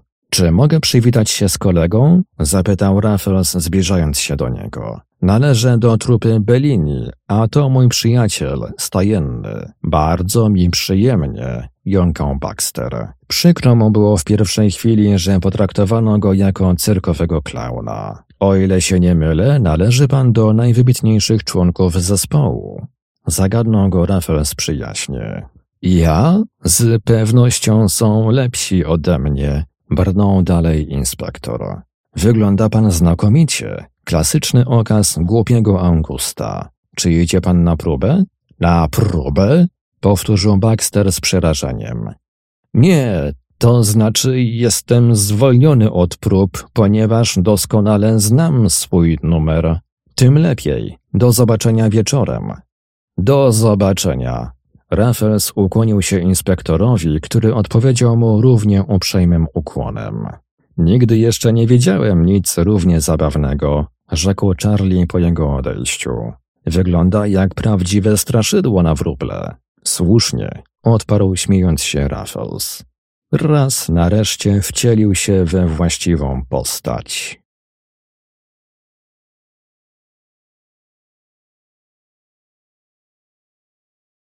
Uwodziciele Hrabia Highborn i baron Bournemouth ruszyli w stronę stajen krokiem tak pewnym, jak gdyby całe życie przebywali za kulisami cyrku. Dyrektor, przepraszając ich tysiąckrotnie, pozostawił ich własnemu losowi. Jesteśmy więc w paszczy lwa, hrabio, rzekł z uśmiechem Bournemouth, gdy znaleźli się w stajni. Czy ma pan już jakiś plan działania? Jeżeli nie uda się wziąć jej na lep złotej klejnotów, wpadłem na sprytny pomysł, który z pewnością złamie jej opór. Bardzo jestem ciekaw. Przede wszystkim zaopatrzyłem się u mego jubilera we wspaniały złoty pierścień w kształcie węża z oczami z rubinów. Pierścień ten zaofiaruję dziś naszej woltyżerce i jeśli by mimo to stawiała jeszcze opór, cóż wtedy? Wtedy uciekniemy się do podstępu. Muszę zdobyć tę dziewczynę. A cóż na to policja? Urządzę to w ten sposób, aby policja nie mogła mi nic zrobić. Mówiąc to, zbliżył się do boksu, w którym stał wspaniały Arab Olgi Dimitriew, sułtan. Chłopiec stajenny zajęty był właśnie oporządzaniem konia. Hrabia Highborn przez pewien czas przyglądał mu się w milczeniu. Jakież to piękne zwierzę, przyjacielu, rzekł wreszcie. Stajenny nie podniósł oczu i mruknął. Lepiej mu niż niejednemu człowiekowi, ser. Jak to? Żarcia pod dostatkiem, a roboty mało. Ja na przykład zarabiam tylko tyle, aby nie umrzeć z głodu. Hrabia Highborn nadstawił uszu. Ten parobek stanowił dla niego niesłychanie cenny materiał. Widzę, przyjacielu, że nie mielibyście nic przeciwko nadprogramowemu zarobkowi. Rozumie się, odparł stajenny, spoglądając uważnie na niezwykłego gościa. Czasy są podłe i człowiek lada dzień może zostać bez roboty. Sądzę, że porozumiemy się ze sobą, przyjacielu. Chodzi mi o to, aby ten koń przez parę dni nie był zdolny do użytku. A to w jakim celu? zapytał parobek ze zdziwieniem. Chodzi o zwykły żart, przyjacielu. Czy nie lepiej zagrać ze sobą w otwarte karty? Proszę nie przypuszczać, że macie do czynienia z głupcem. Po krótkim namyśle przyszedł do wniosku, że trzeba będzie dopuścić tego człowieka do sekretu. A więc dobrze, rzekł z lekkim wahaniem w głosie. Muszę ci się przyznać, że piękność twej pani wywarła na mnie piorunujące wrażenie. Muszę zdobyć ją, nawet wbrew jej woli. Dziś będę wiedział, czy zgodzi się zostać moją... Jeśli nie, będziesz musiał mi pomóc. I za taką sprawę ośmielił się pan zaoferować mi tak śmieszne wynagrodzenie? Zawołał parobek z pogardą. O nie, mój panie, teraz pogadamy ze sobą zupełnie inaczej. Mniej niż za sto funtów nie kupicie mnie. Jeśli nie zgodzicie się na tę sumę, pędzę natychmiast do patrona i powiem mu, z jakimi propozycjami przyszliście do mnie. Hrabia Highborn zrozumiał, że człowiek ten nie żartuje. Wyciągnął z kieszeni portfel i wyjął z niego paczkę banknotów. Skinął niedbale ręką i w towarzystwie barona Bournemoutha wyszedł majestatycznie ze stajni. Parobek odprowadził ich wzrokiem. W oczach jego zapaliły się dziwne błyski. Schował paczkę banknotów do kieszeni i pogwizdując cicha skierował się w stronę areny cyrkowej. Raffles stał spokojnie, opierając się plecami o drzwi. Parobek zbliżył się do niego i szepnął: Mam ich, Edwarcie. Wpadli w pułapkę. Zarobiłem przy tej okazji sto funtów. Baxter odnosi sukcesy na arenie. Zapadł wieczór. Wielki cyrk płonął tysiącem świateł. Zwarty tłum gęstą rzeką płynął do kas i przez wejście sączył się na widownię. Właściciel cyrku zacierał ręce z zadowolenia. Takiego powodzenia nie miał już od dawna. Nowy akrobata przyniósł mu widocznie szczęście, postanowił więc za wszelką cenę zatrzymać go w swoim zespole. Baxter siedział w garderobie solistów. Inspektor przypuścił dyrektora cyrku do sekretu i podał mu swe prawdziwe nazwisko oraz charakter służbowy. Trzeba przyznać, że dyrektor nie był tym zbytnio zachwycony. Skoro dowiedział się jednak, że idzie o klejnoty jego najlepszej woltyżerki, oświadczył gotowość przyjścia Baxterowi z pomocą. Przyrzekł inspektorowi, że dotrzyma tajemnicy, a zwłaszcza, że nie piśnie słowa przeklętym reporterom, jak ich nazywał Baxter.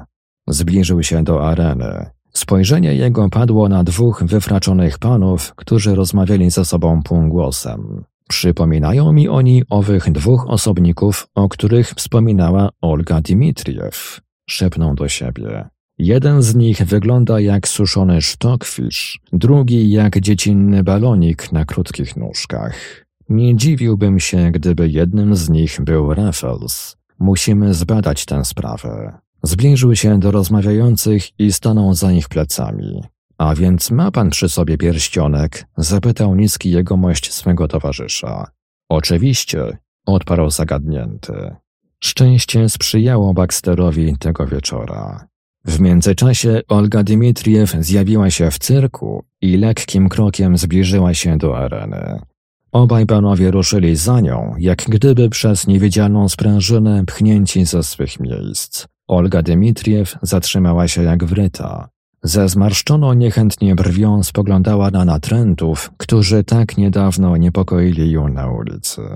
Madam, rzekł hrabia Heimborn, kłaniając się nisko. Przybyliśmy umyślnie po to, aby podziwiać pani talenty akrobatyczne i niezrównaną jazdę figurową, którą zdobyła pani sobie zasłużoną sławę w całym świecie. Uważam, że kobieta tak piękna powinna ukazywać się publicznie tylko w należytej oprawie. A czyż może być właściwsza oprawa niż złoto i drogie kamienie? Z tymi słowy wręczył jej otwarte pudełko, w którego wnętrzu lśnił cenny klejnot. Olga Dmitriew zmierzyła go wyniosłym wzrokiem. Chwyciła pudełko z pierścieniem i szybkim ruchem rzuciła je na piasek areny. Oto los, który spotyka niemiłe mi prezenty, rzekła. Hrabia Hayborn spojrzał na swego przyjaciela, przyjaciel zaś spojrzał na niego. W życiu nie przeżyłem nic podobnego, wyjąkał wreszcie Hayborn.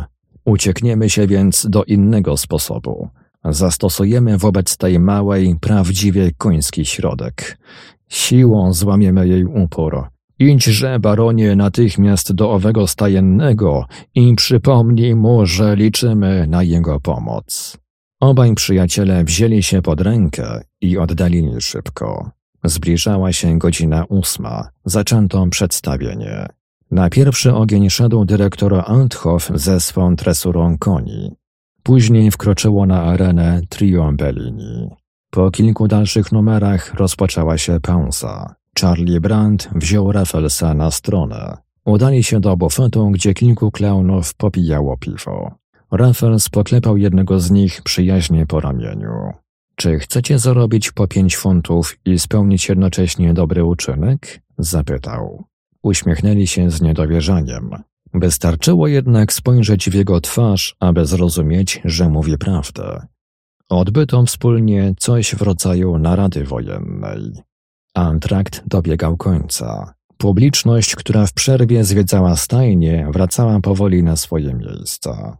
Znów zapłonęły światła na arenie. Hrabia Highborn i baron Bournemouth zasiedli spokojnie w swojej loży. Nagle stało się coś nieoczekiwanego. Świat cały zawirował dookoła Baxtera. Pochwyciły go czyjeś silne ręce i przemocą wyciągnęły na arenę. Na widowni rozległ się huraganowy śmiech. Publiczność zrozumiała, że nadszedł kulminacyjny punkt programu. Puśćcie mnie! Puśćcie! wył Baxter. W samym środku areny ustawiono zwykły stołek kuchenny i umieszczono na nim miednicę z ciepłą wodą. Dwóch błaznów ciągnęło ku niej Baxtera. Jeśli mnie natychmiast nie puścicie, wsadzę każdego z was na pół roku do więzienia! Publiczność wiła się ze śmiechu. Wreszcie jeden z błaznów chwycił dzbanek i począł polewać wodą oblicze błazna. Spod grubej warstwy szminki wyjrzała twarz szefa Scotland Yardu. Zapanowało ogólne zdumienie. Łotry! Rozbójnicy! Puśćcie mnie! Wsadzę was wszystkich do więzienia! Nagle spojrzenie jego padło na loże hrabiego Highburna. Obaj panowie widać dość już mieli zabawy, bo wstali ze swych miejsc i poczęli torować sobie drogę ku wyjściu. Uwaga! Łapać ich! Łapać złodziei! Krzyczał Baxter, wskazując na obu dżentelmenów. To oni skradli klejnoty Olgi Dymitriew! Powstało zamieszanie. Co się stało z Baxterem, gdy nazajutrz niewinność obu panów wyszła na jaw? O tym historia milczy. Koniec. Proszę Państwa, proszę Państwa. E, spotkanie z Piotrem Cielebiasiem było jedno, było drugie.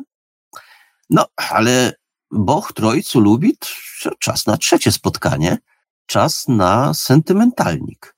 Dzisiaj, proszę Państwa, hmm, taki trochę przekrojowy sentymentalnik, bo porozmawiamy o filmach francuskich, a właściwie o kreskówkach francuskich.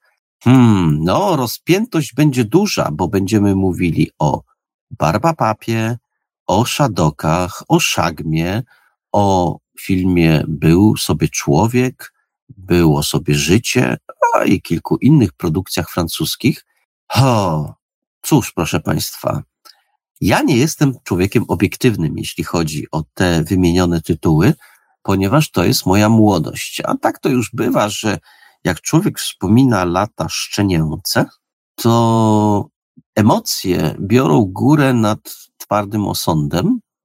To też ja sobie troszeczkę pewne rzeczy odświeżyłem, utrwaliłem, nie wszystkie, ale jednak pewne rzeczy doprecyzowałem. Myślę, że będę dyskutantem merytorycznym. A powiem Państwu szczerze, kiedy sobie tak to dobrze przemyślałem, to kilka z wymienionych wcześniej tytułów to są perełki. Minęły lata, właściwie dziesiątki lat, a w dalszym ciągu to są perełki. A jeśli dorzucimy do tego wszystkiego wspomnienia, to co jest istotą sentymentalnika, no to okaże się, że jest o czym rozmawiać. Zapraszam zatem na sentymentalnik. Piotrze, Piotrze, kolejny sentymentalnik. Dzisiaj będziemy mówić po francusku. Nie, nie będziemy, proszę Państwa, mówić po francusku, ponieważ nie mam nic wspólnego z tym językiem. E, lubię go słuchać, ale jak pomyślę sobie, że miałbym te słowa wydawać siebie, to chyba się nie czuję na siłach. Natomiast okazuje się, że w PRL-u było sporo filmów z tamtego obszaru językowego i to filmów, które sądząc po wpisach na mediach społecznościowych, a także pod filmami z cyklu Sentymentalnik, te, te, te, te audycje, te filmy no, zostały w Państwa pamięci. No to spełniamy życzenia i dzisiaj zajmiemy się filmami rysunkowymi, powiedzmy to od razu, ale związanymi z tematyką niezwykłości, fantastyki, szeroko pojętej, no ale z obszaru frankofońskiego. A w ogóle to czołem Piotrze. Witam, witam. Tak, na żandarma Saint-Tropez i Fantomasa jeszcze przyjdzie czas. Natomiast dzisiaj się zajmiemy, jak powiedziałeś, y, filmami animowanymi. I to jest taki odcinek, który jest zrealizowany na prośbę słuchaczy trochę, bo mm, wiele osób wspominało o pewnych serialach, których ja nie pamiętam. To znaczy, powiem Ci tak, e, w miarę jak będziemy o nich mówić, to się okaże, że one gdzieś tam z tyłu głowy są, bo gdzieś potem były emitowane raz jeszcze, może nawet częściej niż raz, i się je widziało, ale one już nie miały wtedy czyli na przykład w latach 90. takiej siły oddziaływania. Ja to jestem taką małą nogą w tej tematyce filmów animowanych, bo nigdy nie byłem ich wielkim miłośnikiem, nawet za dzieciaka. I tutaj chyba pierwsza rzecz, no wiesz, nawet w czasach mojego dzieciństwa to filmy y, animowane się oglądało te lepsze, te z importu. One się raczej oglądało z tego powodu, że one leciały. A jak już leciały i się miało te trzy kanały na przykład, no to nie wypadało nie oglądać, prawda? E, no oczywiście one nie wszystkie mnie jednakowo interesowały, ale ja pamiętam taki trend na przykład już z lat 90., może gdzieś tam z końca lat 80., że mm, wszystko co z zagranicy, wszystko co takie wyższe, lepszego sortu, to były takie audycje niedzielne, niedzielno-świąteczne, e, emitowane właśnie w weekendy czy, czy, czy w święta. I powiem tak, no pewnie wielu z Was, jeżeli myśli o produkcjach francuskich, to im się przypomina trochę nieszczęśliwy Kolargol, e, koprodukcja polsko-francuska. Natomiast nie, my dzisiaj powiemy o czymś yy, zupełnie innym, może nawet bardziej minimalistycznym, przynajmniej w jednym przypadku. No tak. Kolar Gold to była zdecydowanie produkcja polska. Nie, nie. Oczywiście Francuzi też maczali swoje palce, a właściwie to maczali swoje pieniądze. No bo oni tak naprawdę finansowali, polskie studio to wykonywało. Myślę, że z tego wyszła całkiem niezła, niezła seria, która zachwycała. No, był też Kolargol w kosmosie, o tym kiedyś wspominaliśmy, ale dzisiaj nie o Kolargolu. Y, odwołam się do tego, co Państwo proponowali w różnych wpisach pod filmem, pod filmami właściwie, i tak chronologicznie. Barba Papa. To, proszę Państwa, w Polsce w głębokim PRL-u, już tak koło połowy PRL-u, leciało, jak to się mówi popularnie, w dobranockach. Barba Papa to takie, to taki osobnik różowawy, źle to brzmi, powiem, źle to brzmi, ale różowawy, który jest osobnikiem zmiennokształtnym. Jak na oko przypomina gruszkę, ma oczywiście ten Barba Papa żonę, mm, to będzie Barba Mama, i mają całą masę dzieci w różnych kolorach. Ja tego wtedy nie wiedziałem, bo w domu był telewizor czarno-biały, więc tylko w odcieniach szarości. Później się przekonałem, jak to kolorowy był film, ale e, tak jak możecie Państwo przeczytać w różnych omówieniach, podobno, powtarzam, nie znam języka francuskiego, nie wiem, czy nad tym boleję, ale nie znam. W każdym bądź razie podobno e, nazwa barba papa to jest nawiązanie do francuskiego określenia waty cukrowej. No, być może. Wierzę na słowo. W każdym bądź razie te, w takiej nomenklaturze fantastycznej to były takie, takie istoty zmiennokształtne. Barba papa, barba mama i ich dzieciaki. Ile ich było? Bo siódemka chyba, tak mi się wydaje. One się różnie nazywały, ja już nie pamiętam, przyznam, proszę Państwa, przyznam, że nie pamiętam. Wiem, był jakiś Barbalala, ba, jakaś Barbalala była, albo Barba Bella. Wybaczcie Państwo, naprawdę, to były takie wszystko barba, barba coś tam. W każdym bądź razie, to były istoty, które y, no, rozmnażały się w sposób, no tak, no, o dobranocce mówimy, bo to leciało w ramach dobranocki perelowskiej, y, więc one się rozmnażały, one jakby rosły z ziarenek, w ten sposób się rozmnażały, taki dziwny miały ten cykl rozrodczy, ale nie o cykl rozrodczy w tych dobranockach chodziło. Tak naprawdę y, dzieciaki chyba lubiły ten serial, bo on nie był dydaktyczny, a w każdym razie nie był nachalnie dydaktyczny.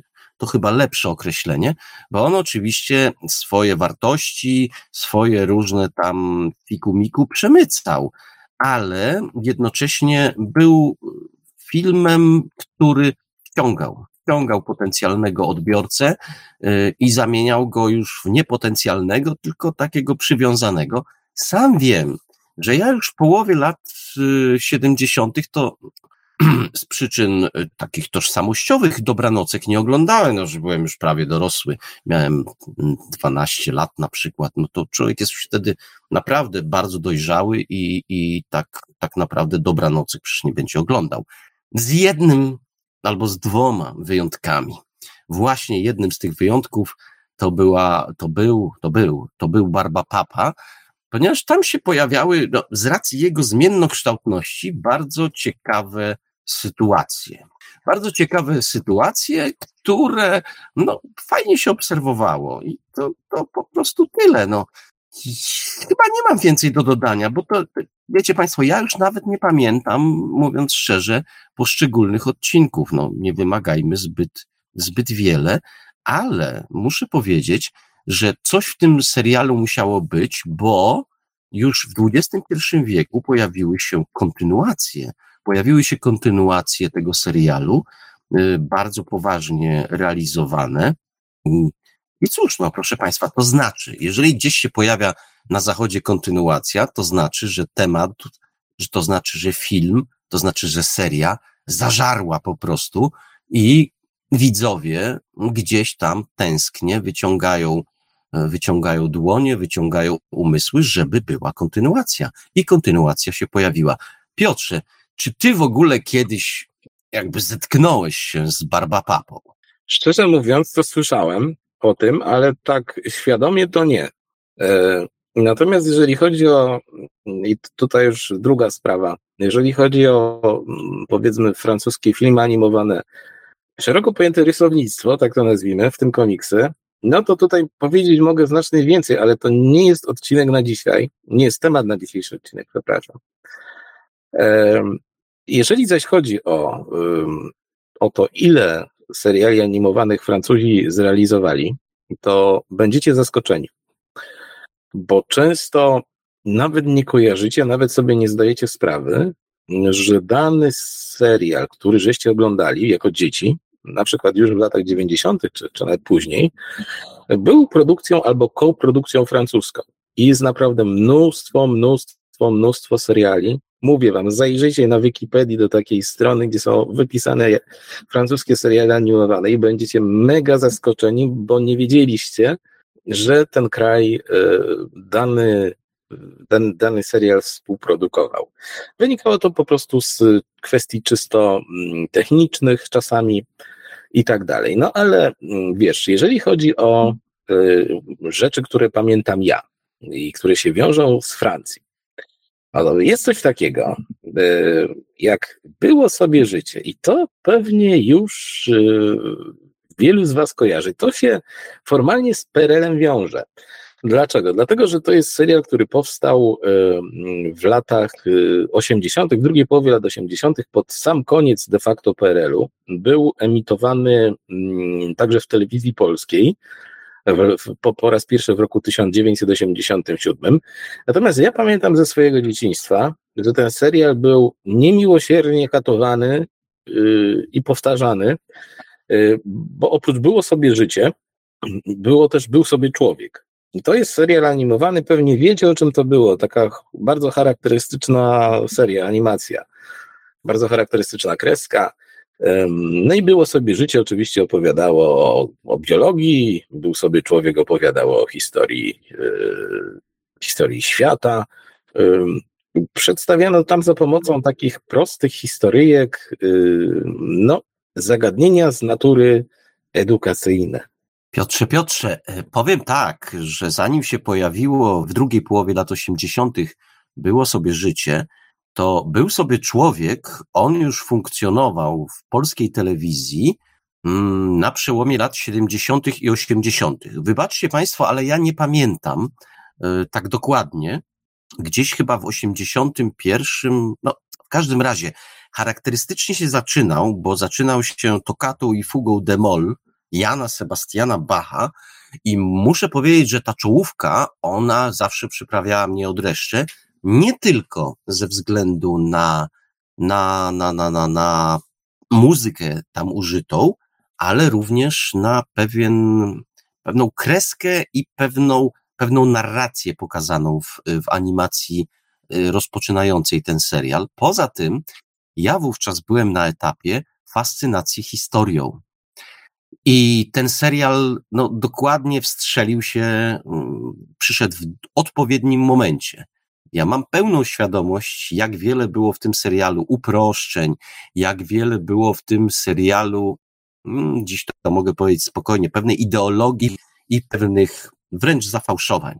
Niemniej jednak, no, wtedy byłem bardzo młodym człowiekiem, który o pewnych rzeczach nie miał pojęcia, i ten serial wydawał mu się, mówię tutaj o, mm, był sobie, był sobie człowiek, mm, wydawał mu się, wydawał mnie się naprawdę czymś e, fascynującym. Od starożytności wędrujemy z historią, z historią człowieka, z historią imperiów, z historią wydarzeń i z historią zjawisk różnego rodzaju przez kolejne wieki i wierzcie mi Państwo, wtedy to, była dla to było dla mnie objawienie, to była dla mnie opowieść o całości historii. To, było bardzo naiwne. Oczywiście, kiedy sięgnąłem po książki, historia okazała się znacznie bardziej fascynująca. Niemniej jednak chyba o to właśnie w filmach dla dzieci i dla wczesnej młodzieży chodzi, żeby zasiać ziarno, ziarno ciekawości ziarno pewnej fascynacji i to w moim przypadku się udało.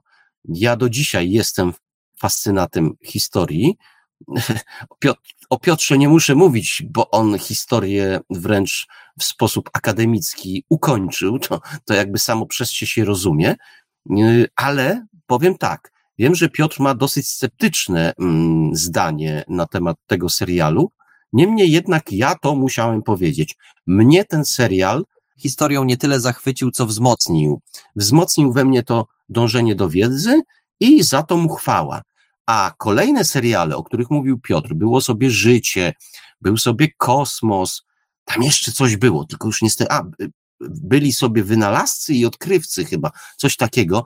To była seria z podobną kreską, z podobnymi postaciami e, i moim zdaniem to się sprawdzało no ale już miałem z tymi kolejnymi filmami mniejszy, mniejszy kontakt i mniejszą więź, taką sentymentalną.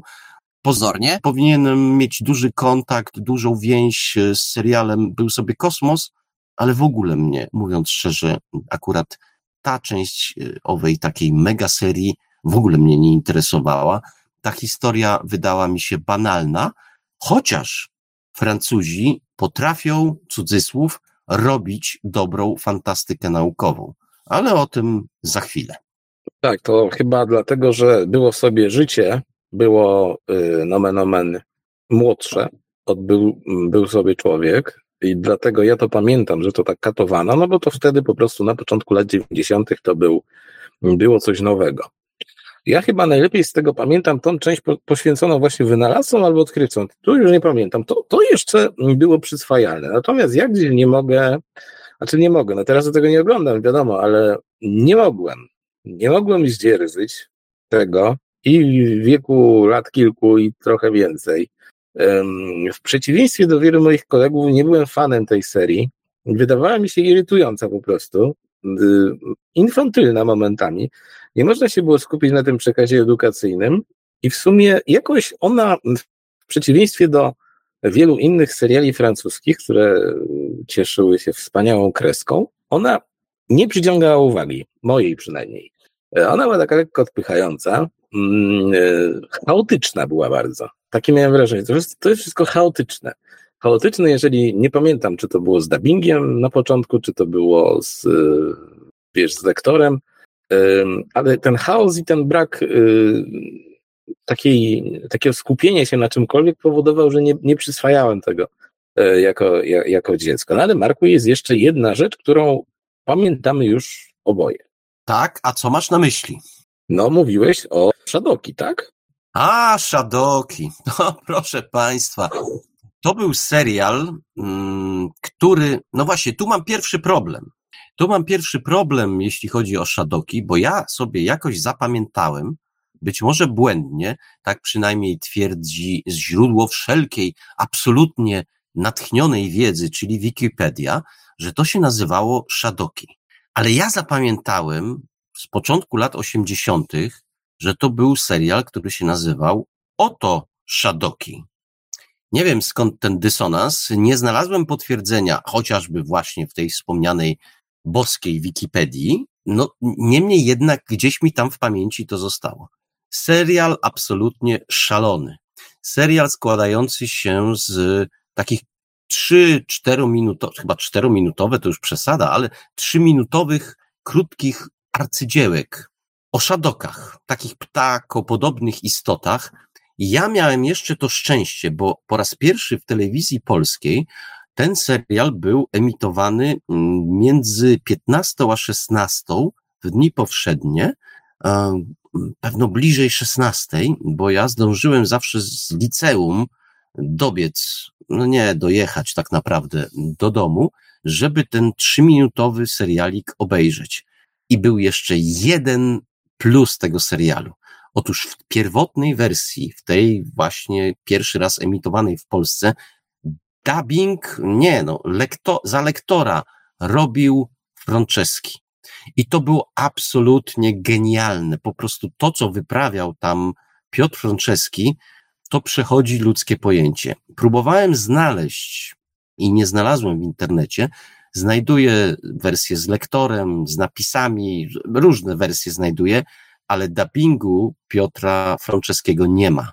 I wierzcie mi Państwo, że ja do dzisiaj nie jestem przekonany, czy ja kochałem ten serial za to, że był taki abstrakcyjny. To był szalony serial. E, do dzisiaj pamiętam y, odcinek, przy którym po prostu popłakałem się ze śmiechu i myślałem, że no, no dobra, zostawmy kwestie fizjologiczne. W każdym razie popłakałem się ze śmiechu. To był serial o durszlakach, czy cedzakach, czy czymś takim. To było absolutnie szalone. Gra słów, gra sytuacji. No, rewelacyjne, rewelacyjne. Ale to zniknęło. No, nie ma. Szadoki są dzisiaj dostępne, ale w takiej wersji troszeczkę, no, bardziej zgrzebnej. Jaką ty, Piotrze, znasz wersję? Oj, czego to ci już nie powiem, na pewno tą drugą, dlatego że mm, ponieważ jest to bardzo krótki format, to było y, stosowane jako, y, jako wypełniacz taki w niektórych takich programach dla dzieci i młodzieży, które były emitowane na przykład w ferie, w niedzielę i stąd to znam. Bo tak naprawdę y, produkcję Shadoków to zakończono względnie niedawno, jeżeli chodzi o Francję. Mm, natomiast, jak mówię, jeżeli nie znacie tytułu, i się wam z niczym nie kojarzy, to popatrzcie sobie na YouTubie, co to było i wtedy sobie przypomnicie. Wtedy sobie przypomnicie, tylko że w latach 90. to już służyło jako właśnie taki dodatek, wypełniacz, mm, który się pojawiał e, gdzieś tam obok mm, bardziej znaczących produkcji, czy bardziej znaczących produkcji telewizji polskiej, czy też e, tych zakupionych, prawda? Także. Tak, tak, tak Piotr, hmm? tak. Powiem Ci jeszcze jedno. To może źle zabrzmi, wybaczcie mi Państwo, ale dużą zaletą tego serialu było to, że bohaterowie, czyli te szadoki, tak jak powiedziałem, ptasio, ptakopodobne istoty, o, hmm, powiedzmy to jakoś tak poprawnie politycznie, o znikomej inteligencji, no może będzie najbardziej delikatne, mm, i z tej znikomej inteligencji wynikały sytuacje, które no po prostu budziły śmiech, budziły łzy ze śmiechu. I wierzcie mi Państwo, no nie ma nic gorszego niż opowiadanie dowcipów na antenie e, w takim, e, w takim trybie relacji. No, nic gorszego nie może Państwa spotkać niż opowiadanie o dowcipach. Ten serial trzeba po prostu zobaczyć. Sądzę, jestem przekonany, że nawet bez Piotra Franceskiego on dzisiaj, może nie wszystkie odcinki, ale on dzisiaj dalej będzie bawił. Jeżeli chodzi o te inne produkcje francuskie, to ja pamiętam na przykład y, Bully. To był hit lat 90. wczesnych y, w naszym kraju. Y, nie będę wam opowiadał, oszczędzę wam tego. Ja mówię, że to tylko pamiętam. Podejrzewam, że gdybym do tego wrócił, to mój sentyment, jak przy wielu sprawach, by się rozwiał, ale pamiętam bardzo dobrze na przykład serial Lucky Luke, też e, kooprodukowany przez Francuzów, bo w ogóle zapomnieliśmy, Marku, dodać, że Tak jak wiele innych francuskich animacji, tak w przypadku Było sobie życie, Był sobie człowiek, to były chyba koprodukcje japońskie i to było troszeczkę widać w stylu tego serialu. E, nie to, że tam to było anime, ale tam jakieś takie wtręty były tej japońskiej szkoły. Tak jak mówiłem na początku, jeżeli byście byli zainteresowani tym, które seriale animowane były jeszcze mm, z kraju, o którym mowa, to możecie się nieźle zdziwić. Możecie się nieźle zdziwić, no i co, chyba, Marku, warto zachęcić naszych, naszych słuchaczy do dzielenia się swoimi wspomnieniami na temat, y, na, na, temat takich produkcji. Może dzisiaj nie było za bardzo fantastycznie w stu procentach, no ale jednak jakaś tam nic sentymentu jest, a przynajmniej wspomnień. I Państwo myślicie, że to jest koniec audycji. Nie, nie, proszę Państwa, to nie jest koniec audycji, bo wszystko to, o czym z Piotrem mówiliśmy, to było przygotowanie, podprowadzenie pod serial, o którym pisało najwięcej naszych słuchaczy. Serial Szagma albo Zaginione Światy. Ja Państwu tego po francusku nie wypowiem, absolutnie, ale to jest serial, który udowadnia, że Francuzi naprawdę wiedzą, na czym polega fantastyka i na czym polega fantastyka naukowa. E, cóż, Szagma albo Zaginione Światy to jest serial, który dzieje się w głębinach Ziemi. Tam jest rasa ludzi, ale no, oni się nazywają Arkadianami i żyją tam od czasu, no, bliżej nieokreślonego, wielkiego kataklizmu. I kiedy wewnątrz Ziemi, zauważcie Państwo, jakie tu zaraz będą wątki takie które często przewijają się e, w naszych audycjach i w ogóle w audycjach e, Radia Paranormalium na przykład. Więc e, we wnętrzu Ziemi żyją ci ludzie, Arkadianie, i w pewnym momencie ich wewnętrzne słońce zaczyna przygasać i pojawia się mus, żeby wyruszyć na wyprawę, żeby coś zrobić, żeby, żeby to słońce odzyskało swoją moc po tym wielkim kataklizmie, kiedy ludzie schowali się we wnętrzu ziemi, no trzeba chociażby to życie uratować.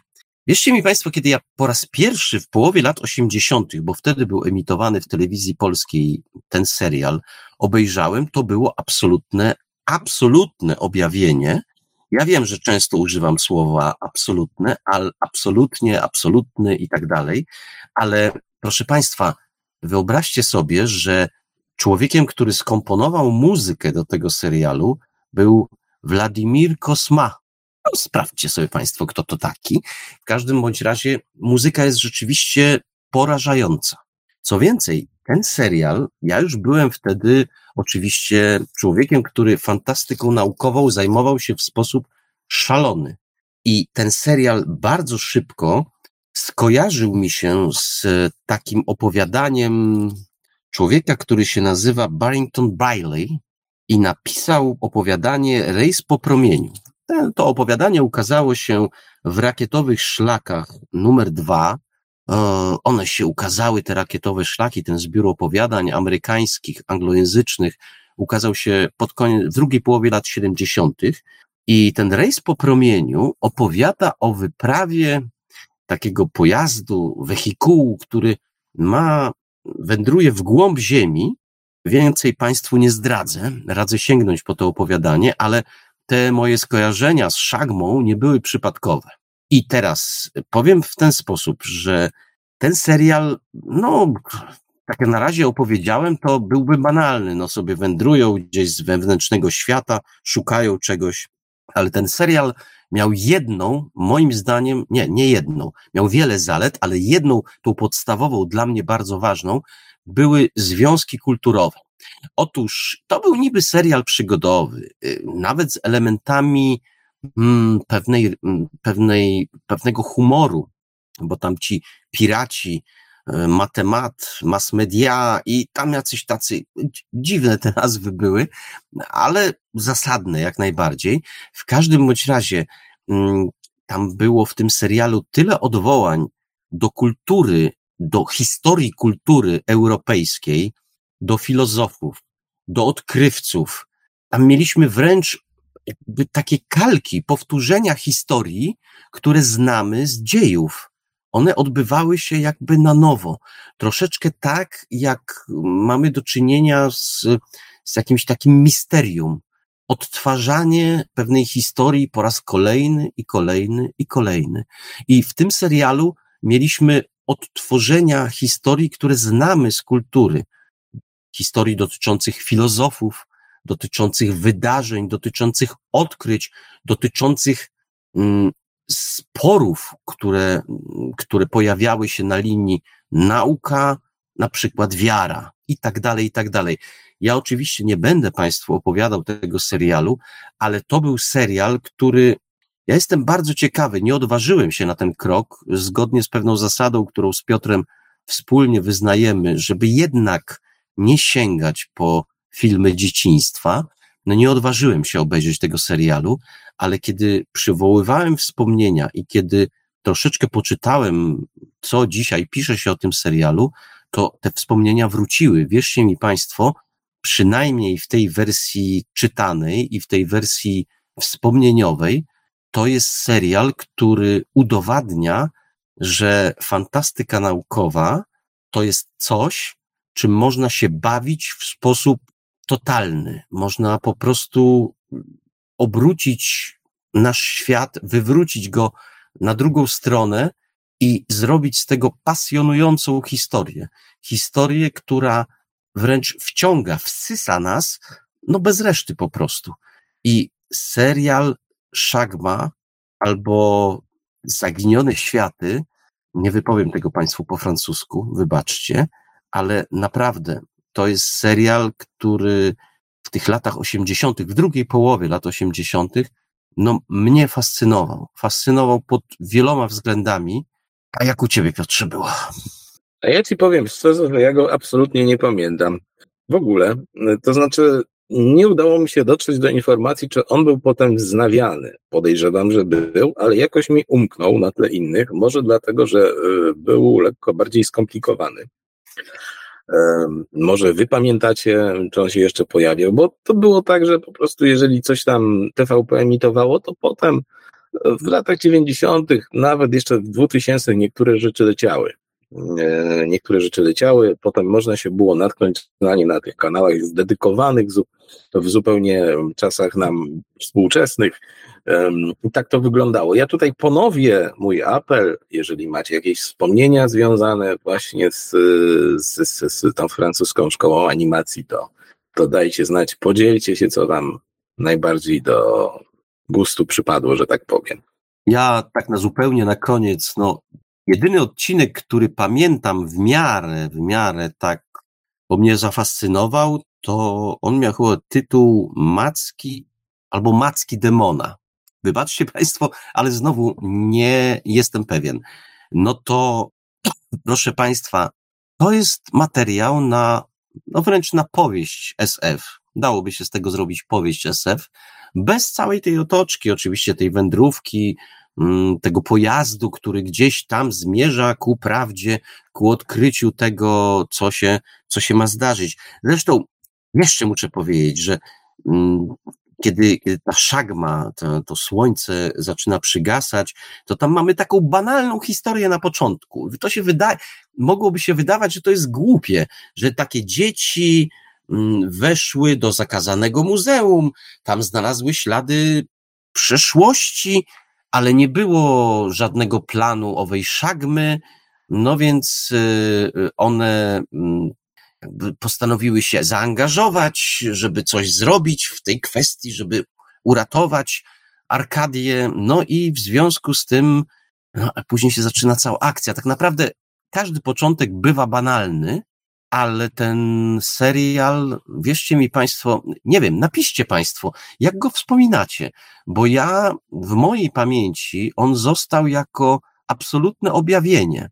Y, ja jestem jednak, no siłą rzeczy, czytając tyle fantastyki naukowej, jestem jednak zdominowany, mój umysł jest zdominowany przez y, fantastykę naukową anglosaską.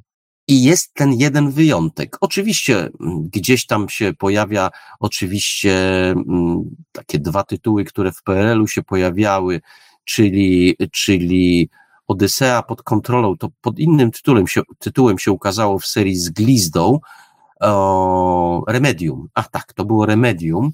To po francusku Odysea pod kontrolą, to, był francus, to była francuska powieść, która się ukazała. I byli jeszcze bogowie wojny, to w latach 70. I ci bogowie wojny, no to już była bardzo poważna fantastyka, a jednocześnie bardzo rozrywkowa. I tej fantastyki francuskiej ukazywało się niewiele, później był jeszcze chyba tranzyt, o ile dobrze pamiętam. Ale tej francuskiej fantastyki ukazywało się niewiele i być może dlatego ja szagmę kojarzę tak dobrze, jeśli chodzi o fantastykę naukową. No i proszę Państwa, to tak by jakby się okazało, że my już dzisiaj chyba temat, e, przynajmniej ten zadany przez, e, przez słuchaczy, jeśli chodzi o francuskie produkcje animowane, to chyba wyczerpaliśmy, Piotrze. Też mi się tak wydaje, bo jeżeli wyjdziemy na inne pola, to jednak y, warto je oddzielić od animacji. Pięknie Ci, Piotrze, dziękuję za dzisiejsze spotkanie. I cóż, do usłyszenia w kolejnym sentymentalniku. Proszę Państwa, proszę Państwa, no, dzisiejsza audycja zdecydowanie krótsza, ale no, wybaczcie Państwo, tym nieco baranim głosem, którym do Państwa przemawiam, ciężko jest prowadzić jakiekolwiek dłuższe audycje, a i tak, e, i tak już myślę, że mój głos wyeksploatowałem w stopniu znacznym. W związku z tym ja pięknie Państwa dzisiaj już pożegnam. Wiem, że krótko było, nie do takich standardów Państwa przyzwyczaiłem, ale no w końcu mamy, mamy wakacyjne, feryjne wydanie Bibliotekarium 2.0. W związku z tym na takie krótsze, krótsze czasy można sobie pozwolić. Jeszcze za tydzień też będzie wydanie y, wakacyjno-feryjne, no a potem wracamy do rutyny i do tych dłuższych, dłuższych wydań. Mm, mam nadzieję, tydzień, wracamy no za... do naszych normalnych głosów. Też mam taką nadzieję. Życzyłbym sobie, bo ten utracony głos zaczynam już powoli, jak siebie teraz słucham, zaczynam za nim troszeczkę tęsknić. A cóż, proszę Państwa, za tydzień, za tydzień stałe punkty programu, kawałek fajnej prozy, no i oczywiście i filmotekarium, i jeszcze jakaś niespodzianka na pewno się pojawi. Do usłyszenia, pięknie dziękuję. I cóż, proszę Państwa, zdrowia, przede wszystkim zdrowia. A mówił to Sawata Państwa jak zawsze gospodarz AWF Marek Żalkowski, Audycję jak zawsze strony technicznie obsługiwał Marek Sękiewalios, Radio Paranormalium i Bóg Radio. Dziękuję za uwagę, dobranoc i do usłyszenia ponownie już za tydzień.